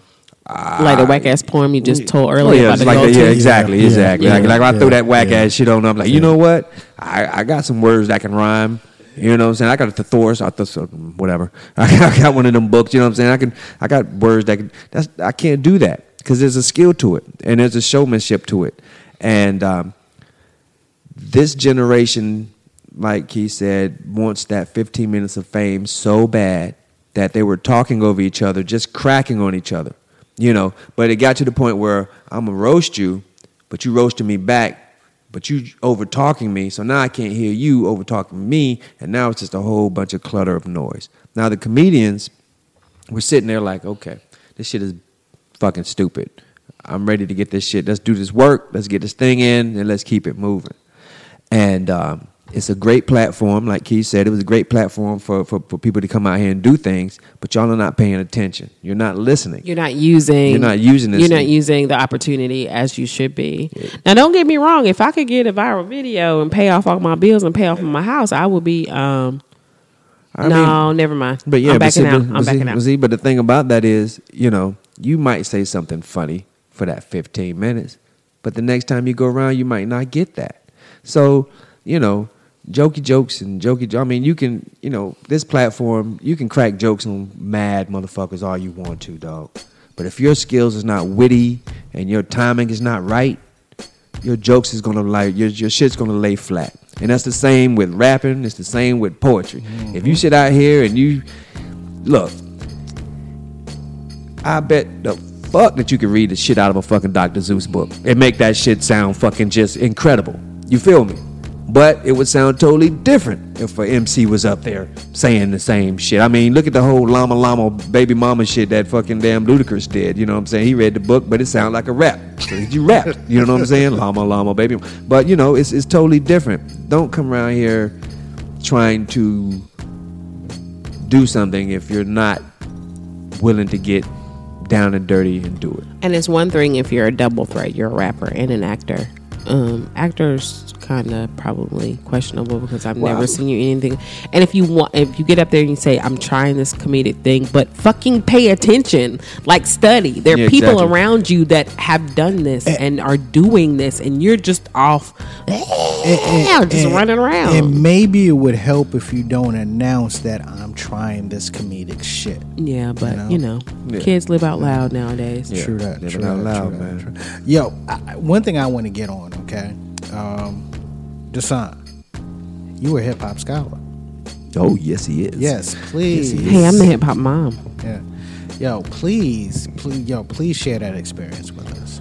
Uh, yeah. So, um, yeah, I'm a just a big hip hop head, and so um, I got the opportunity um, to uh, to go to Harvard, and so what had um, what had happened um, is it sort of got started. Shouts out to Danya Perry.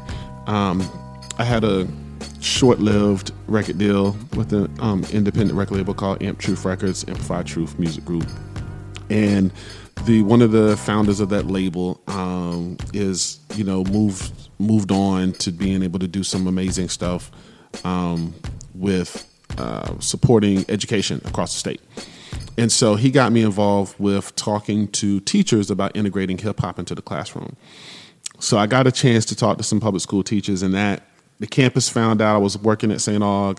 Um, shouts out to St. Aug, Falcon Pride. Um, and so I got to talk to faculty members and staff members about the same thing about like the importance of hip hop um, to the students that they were serving, and um, that really just kind of just kind of gave me pulled me deeper into thinking about um, how hip hop is growing, and I looked at the fellowship that they have at the Hutchins Center for African and African American um, Studies.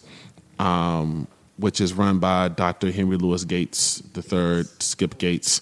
Um, and there at the Hutchins Center um, in, uh, is um, the Hip Hop Archive run by Dr. Marcy Morgan. And I saw, I first heard about that fellowship because 9th, um, 9th Wonder did it. and then he actually documented it, um, the Wonder Years, um, and previewed that documentary at Full Frame. Then Mark Anthony Neal from Duke University also um, participated, and so I talked to them about it. Um, they both encouraged me to apply, so I did. And um, and I got a chance to be a Nasir Jones Fellow at the Hip Hop Archive at the Hutchins Center for African and African American Studies. Yes. Um, yeah, which is a mouthful. So I spent 10 months in Cambridge um, at the archive. You get to not only work with the other hip hop scholars, but you also come in as a cohort with all of the other folks studying um, anything black and diasporic. Um, there were uh, scholars who were both um, American and um, from all over uh, the Caribbean and all over the continent. So um, it was beautiful. Just for our listeners, can you define the word diasporic? Right. Okay. so when we're talking about right, so when we're talking about the diaspora, we're talking about um, the the all of the connected um, threads of of of Africanness all across the globe.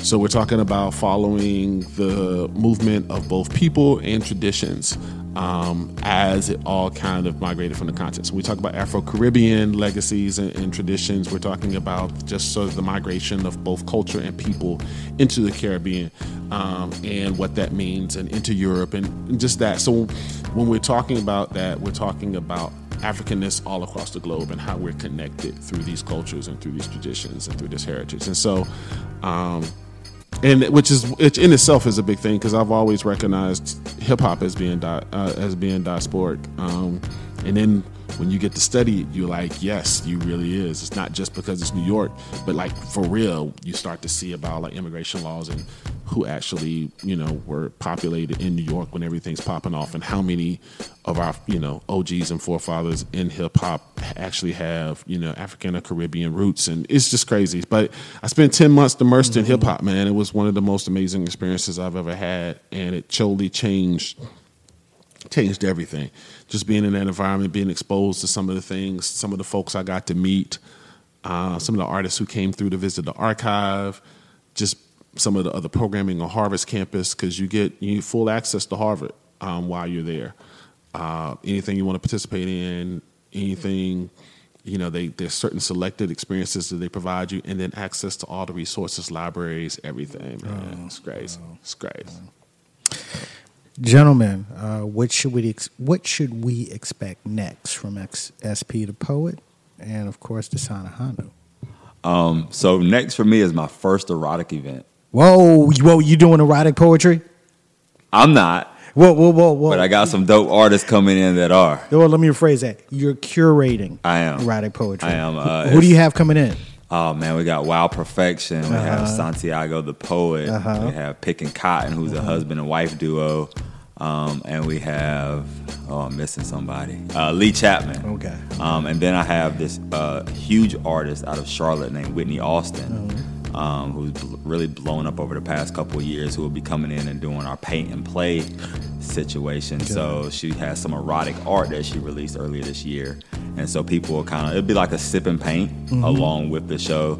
Um, so it's, it's going to be all glow in the dark. We're going to have some some painted models. It's going to be a whole lot of stuff going on. So it's going to be real. I do apologize for sounding a little bit thirsty when you said erotic poetry. you know, I, you know, I love erotic poetry. I, I really do. So, Yeah, body of work is uh, on July 27 at Paris Lounge. Okay, okay. Um, and then after that, I'll be I'll be breaking for a little over three months because I will be prepping for my one year anniversary show with for Inspired, which is my flagship show. Okay. So that's gonna be um, it's gonna be pretty dope. Um, So, uh, let's see, coming up next. Um, yeah, so I think the big thing um, that's coming up is um, getting ready to kick off another season. Um, the Jambalaya Soul Slam happens the third Saturday of every month at the Hayti Heritage Center in Durham. Um, doors open at 7.30. The show is at 8 p.m. And so um, we'll, uh, we'll take um, August off. Um, there's an amazing production coming to the Hayti um, from Carpetbag Theater out of Tennessee, and then we'll kick off in September and run every month all the way through. Um, the um, upcoming season for the theater company, we're going to announce the shows very soon. So if you look up Black Poetry Theater or go to blackpoetrytheater.com. That's T H E A T R E, not E R. Um, you'll find out about the upcoming season. We got four shows at the Haytide this year, um, plus a special preview uh, season kickoff show. Um, and then just a lot of arts projects and things coming down the pipe. Um, hopefully, by the end of the year, well, not hopefully. Um, hopefully, nothing will happen. But um, next book will be released. It'll be book four for me, and the second in this Black Life series. And and um, a lot of people have been asking me about music. Um, um, because I've still been doing these guest appearances. Just as something for Future Assholes of America for their album. Um, but they'll I'm dropping an album, be the first one since the since the label deal of me putting out um, a body of music. So that'll that's almost done. So that'll drop this fall too. So Almost done. Are, um, do you want me to sing? Can Um, I can I still get in there? yeah, I don't I don't know if you're Nah, gonna be nah, happy nah. about son. what gets we went done in love together. Don't do that. Uh, you can come sing. I don't know if you're gonna be happy about this kid it gets made into, but you see, you are. I want to sing. Yeah, you can get it popping. Um, but just there, just off that in low love. Um, uh, shouts out to all the Eagles out there, out there. You know what I'm saying. So, but yeah, lots of stuff coming up. Um, and uh, you know, keep track of that. DesignerHonda.com. You know, find out about all them things. I'm Desan Ahanu across all social media. So. That's what's up. Uh, SP, Desan Ahanu, thank you for joining us on Straight to Tape. Oh man, Thank it's you. honor. Appreciate you having me on. Thank you. Uh, uh, Tico, Yes. uh, do you have anything in your theater of the weird? I'm so scared right now. I, I am too because he he he's been coming with some weird shit. So, this is. It could be weird. It could be a blessing, and it could be a curse. Oh, you got one of those. Well, a lady went and bought a box of Legos mm-hmm. for her son. It was wrapped up like you know she bought it from the you know it came in from like Amazon. Mm-hmm. Came in from Amazon. Mm-hmm. He opened it up. Four hundred thousand dollars worth of meth. Yes. Whoa! Winning. Winning. four hundred thousand dollars of meth. Look at that. That is fucking crazy.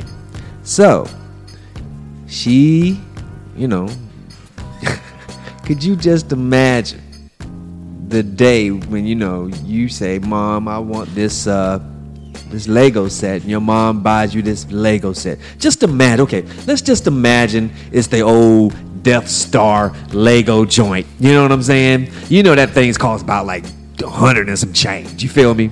So you ask your mom for this, and she says, "Yeah," and all of a sudden this big box comes to you. You know what I'm saying? And you're like, "I'm about to fucking build the shit out of this motherfucking Death Star," and all of a sudden you open it up, it's fucking meth in there. I know the kid didn't know it was meth, but I'm sure he was like, "What is this? Uh, what is this gravel? is? Why do I have a box of gravel?"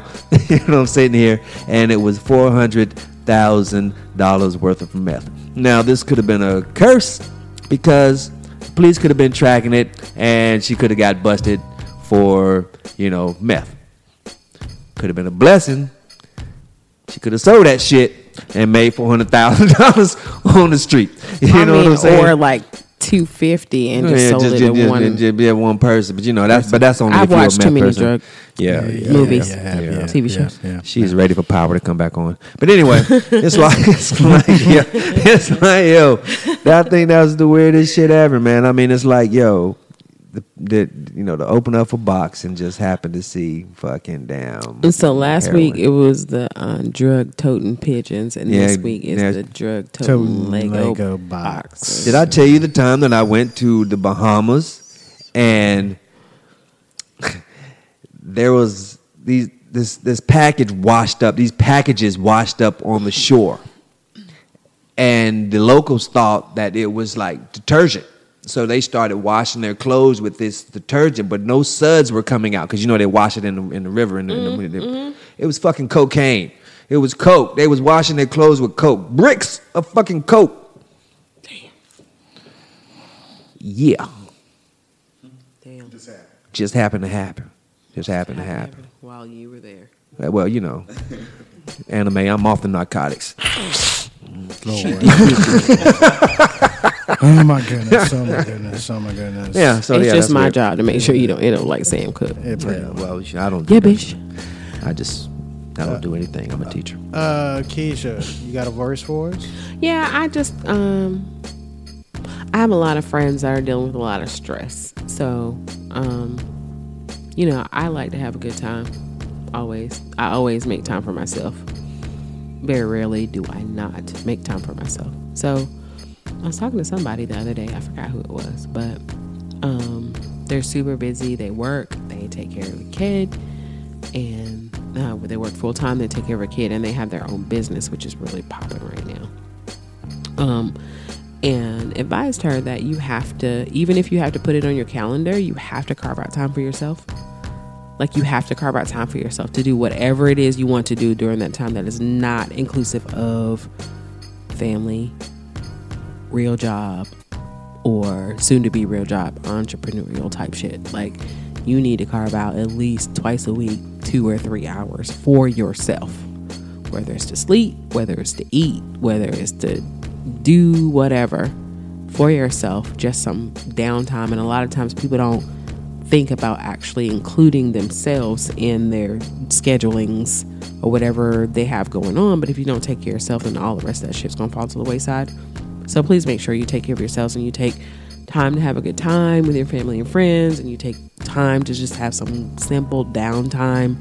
Say no sometimes or more than sometimes. Um, just say no and do and get some rest and maybe not is not rest like spend time with a special person or just relax or whatever just just take some time for yourself and do with that time whatever you want to do that's not productive You know, Pretty Key, much. Key, you know, Key jumps on my ass all the fucking time because you don't sleep? Because I don't sleep, and um, like I'm known to stay up to five o'clock in the fucking morning and get up, go to work, come back home, do the same shit again. And i mean this nigga's a vampire and um, the thing about it is, I just read an article that if you don't get enough sleep, that your brain you you you are you you you make your brain. You know what I'm saying? You you you're overusing your brain to the point where you know it's like a car. You know you. you you keep running and running it, and you don't give it the maintenance, it's going to fucking crash on Yeah. you. And sometimes I, and me reading that, I was like, nah, man, because if I if I stay up, I'm gonna miss. You know, what I'm, I'm, I'm just wired. And he's that basically that badass You know baby. But what mm. people, Yeah. not just you, but people fail to realize is that when you sleep, your body repairs itself. So if you're not sleeping for days at a time, or you're only getting a couple hours of sleep a night, you need to fix that shit. And also, lack of sleep and insomnia really is a symptom of heart disease, like especially in women, especially in women. So if you're not getting enough sleep, you need to fix it. Whatever it is, go to the doctor and tell the doctor you're not getting enough sleep and make changes in your life. Stop using your phone and watching TV. Now I sleep with the TV on, so this is funny, but I can still sleep with the TV on.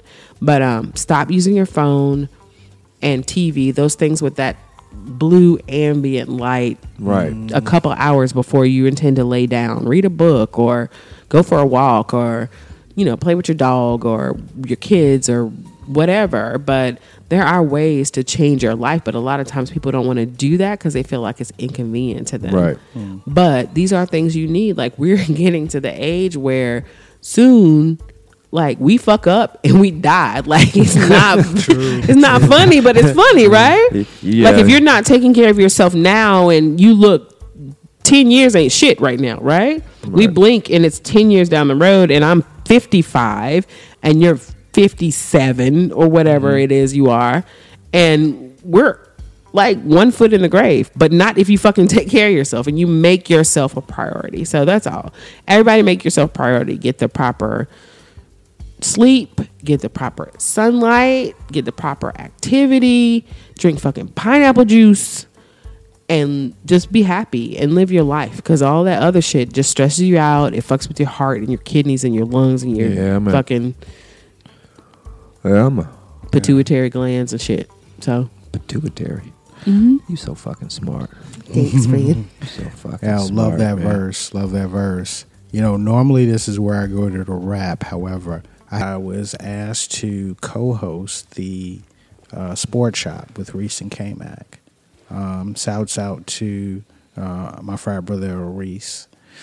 Shouts out to my man K-Mac McClendon. Uh, they were out of town, so they gave me a call and asked me to come in and guest host for their Friday night show. I mean, for their Friday morning show um, which caught me off guard. Uh, but at the same time, you know, I wanted to be there to, you know, to you know to assist. Um, and you know, uh, once again, you know, I want to thank um, the Errol Reese. I want to thank K Mac. You know, I want to thank um, uh, Jasmine, aka J Fritz. Okay, uh, I had a chance to meet uh, meet my frat brother C.L. Brown from the Athletic. Okay, uh, and of course their producer Michael Shelton. Um, it was interesting, eh, you know, because I, I'm look, I'm not gonna lie. Okay, this was live radio. All right, uh, this was me leaving the comfortable confines of our unapologetic platform and going to FCC land. Had to censor yourself, huh? I had to censor myself big time. Okay, the, the number of times I wanted to, you know, wanted wanted to wanted to curse, you know, I, I had to check myself. I had to check myself. Uh, and but Did you stand out front and say fuck shit, fuck, fuck, fuckity fuck, fuck, fuck, goddamn, what? no, I actually did. I actually did that the day before. Okay, I, I started curbing my language at that point. Okay, so then when I, when I walked into the station at five thirty in the morning, I was ready. I would have been cursing them. Yeah, I, yeah. I, I was kind of. I, I mean, I was look. I was kind of cool at that time. So, um, yo, man, let me tell you, man, you did a great job, man. I saw you, you, live, thank you, bro. You thank look you. good. You know, you, you, you did real good, man. I'm proud of you, bro. Well, look, look. I, no, I mean, one, like I said, I want to thank them for, for um, you know, for having, um, for one, giving me that opportunity, okay, and uh, trusting me with their baby, okay. I mean, recent K-Mac have been doing this for five, six years, okay. I mean, you gotta respect the grind. They have the, uh, you know, the only uh, morning sports radio show in the top 25 market that is, you know, manned by two black men. And that's deep. Okay. and That's I deep. try to remind that of them all the time, you know. And the fact that they, you know, trusted me to come in and, you know, and help out while they were not there, you know, it, it means a lot. So, you know, to them, you know, I thank you. Okay. To my sports shop, I mean, sorry, to my, I mean, the, the sports shop is my, you know, it is my family, but my, of course, you know, my main family, straight to tape. To my straight to tape family, thank you. Okay. Thank you for, uh, you know, amping me up. Thank you for, you know, making sure that I was on, you know, Point, right, yeah, right. making sure I was on point, you know, encouraging me, okay? You know, our sponsor sending, you know, sending me notes, you know, yo, you're going to do fine. You got this. You got this. Like like like you know, 30 minutes, you know, 30 minutes before the end of the show is like, come on, baby, bring it home. You know, these are the messages I was getting while I was, you know, while I was on the air, you know, and, and, and I, and I truly, truly, you know, truly appreciate that, you know? Well, you know, I you know, I got to give you props yourself, dude. You know, you the only dude that I knew. you the only dude I knew in my youth that used to read the newspaper from front to back. I've never, I've never, you know, when Rob, you know this. Now, when you go by and we go pick up Perry or whatever, you would see a, you would see a fucking newspaper sitting right now. Who the fuck grabs newspapers? You know, he's not flatting, he's not swatting flies or no shit. This motherfucker reads the damn newspaper, and that right there had got me like, you know what? This dude, you know, he's, he's, he's, he's pretty smart. You know what I'm saying? To sit here, and I'm not talking about just read the sections, dog. I'm talking about the whole fucking paper, even the Sunday paper. Yeah, yeah, yeah, yeah. I, I give you props for what you do. You know what I'm saying? You still look like a microphone back in the day, but you Anyway, still, you know what I'm saying? motherfucker, anyway, but you was, you know, you're just a smart Yeah. dude, man, and, and and everything that you get and everything that's coming to you is, you know, is well deserved. Same with Key, same with me, same Mm-hmm. with Rob, same with everybody on this panel. You know what I'm saying? Uh, life has a tendency to fucking kick you in the balls. You know what I'm saying? You just have to. Anyway, Uh, man, I'm sorry, Keisha don't have balls. Kick her in the uterus, and um, and uh, which are uterus balls and uterus. This it's the same shit. It's just your uterus is inside, and my balls are hanging outside. Anywho, I, you know, but we. I say that we all, you know, what I'm saying everything. Life gets us, man, and you know, and sometimes you know we have ups and downs. We just keep going through it and pushing through it, and just be who you supposed to be, and you'll wind up on top. You know, I'm gonna get off my soapbox right there. I thought I had a joke, but I don't. So, you know, what yeah, I'm but, but, but, but once again, uh, you know, to my sports shop family, thank you. You know, thank you for um, you know, thank you for tr- for trusting me and giving me that opportunity to you know, you know, show show people what I can do in that full three hour stretch. So. Uh, Can you put people on to the sports shop detail? Oh yes, yes, yes. The Sports Shop, um, Buzz Sports Radio, uh, in the area 99.3, 96.5. Uh, you can you know also see the show live streamed on uh, WRALSportsFan.com. Um, you know they also you know drop their um, the best of the sports shop, which is their uh, podcast version of the show on all of the po- all of your podcasting platforms.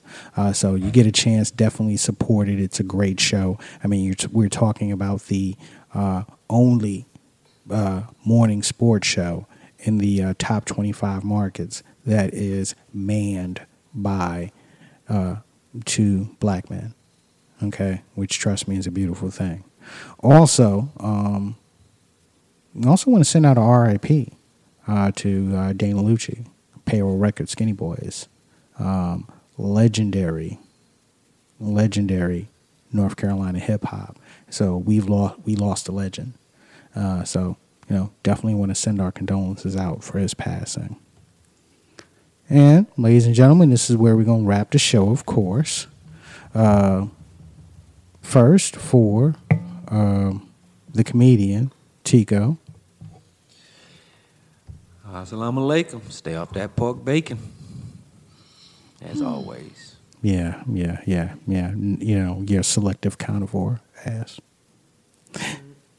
And of course, the uh, quintessential hip hop mom, Keisha with a Y. Remember, self care is the first care. And once again, straight to tape. You know, uh, check us out on all of our podcasting platforms. Uh, fi- yo, hit hit us up on social media, okay? You know, uh, you know we're on Instagram. You know, we're on Twitter. You know, and like our Facebook page, straight to tape. And as always, ladies and gentlemen, as always like to tell you, let's get active. We'll see you later.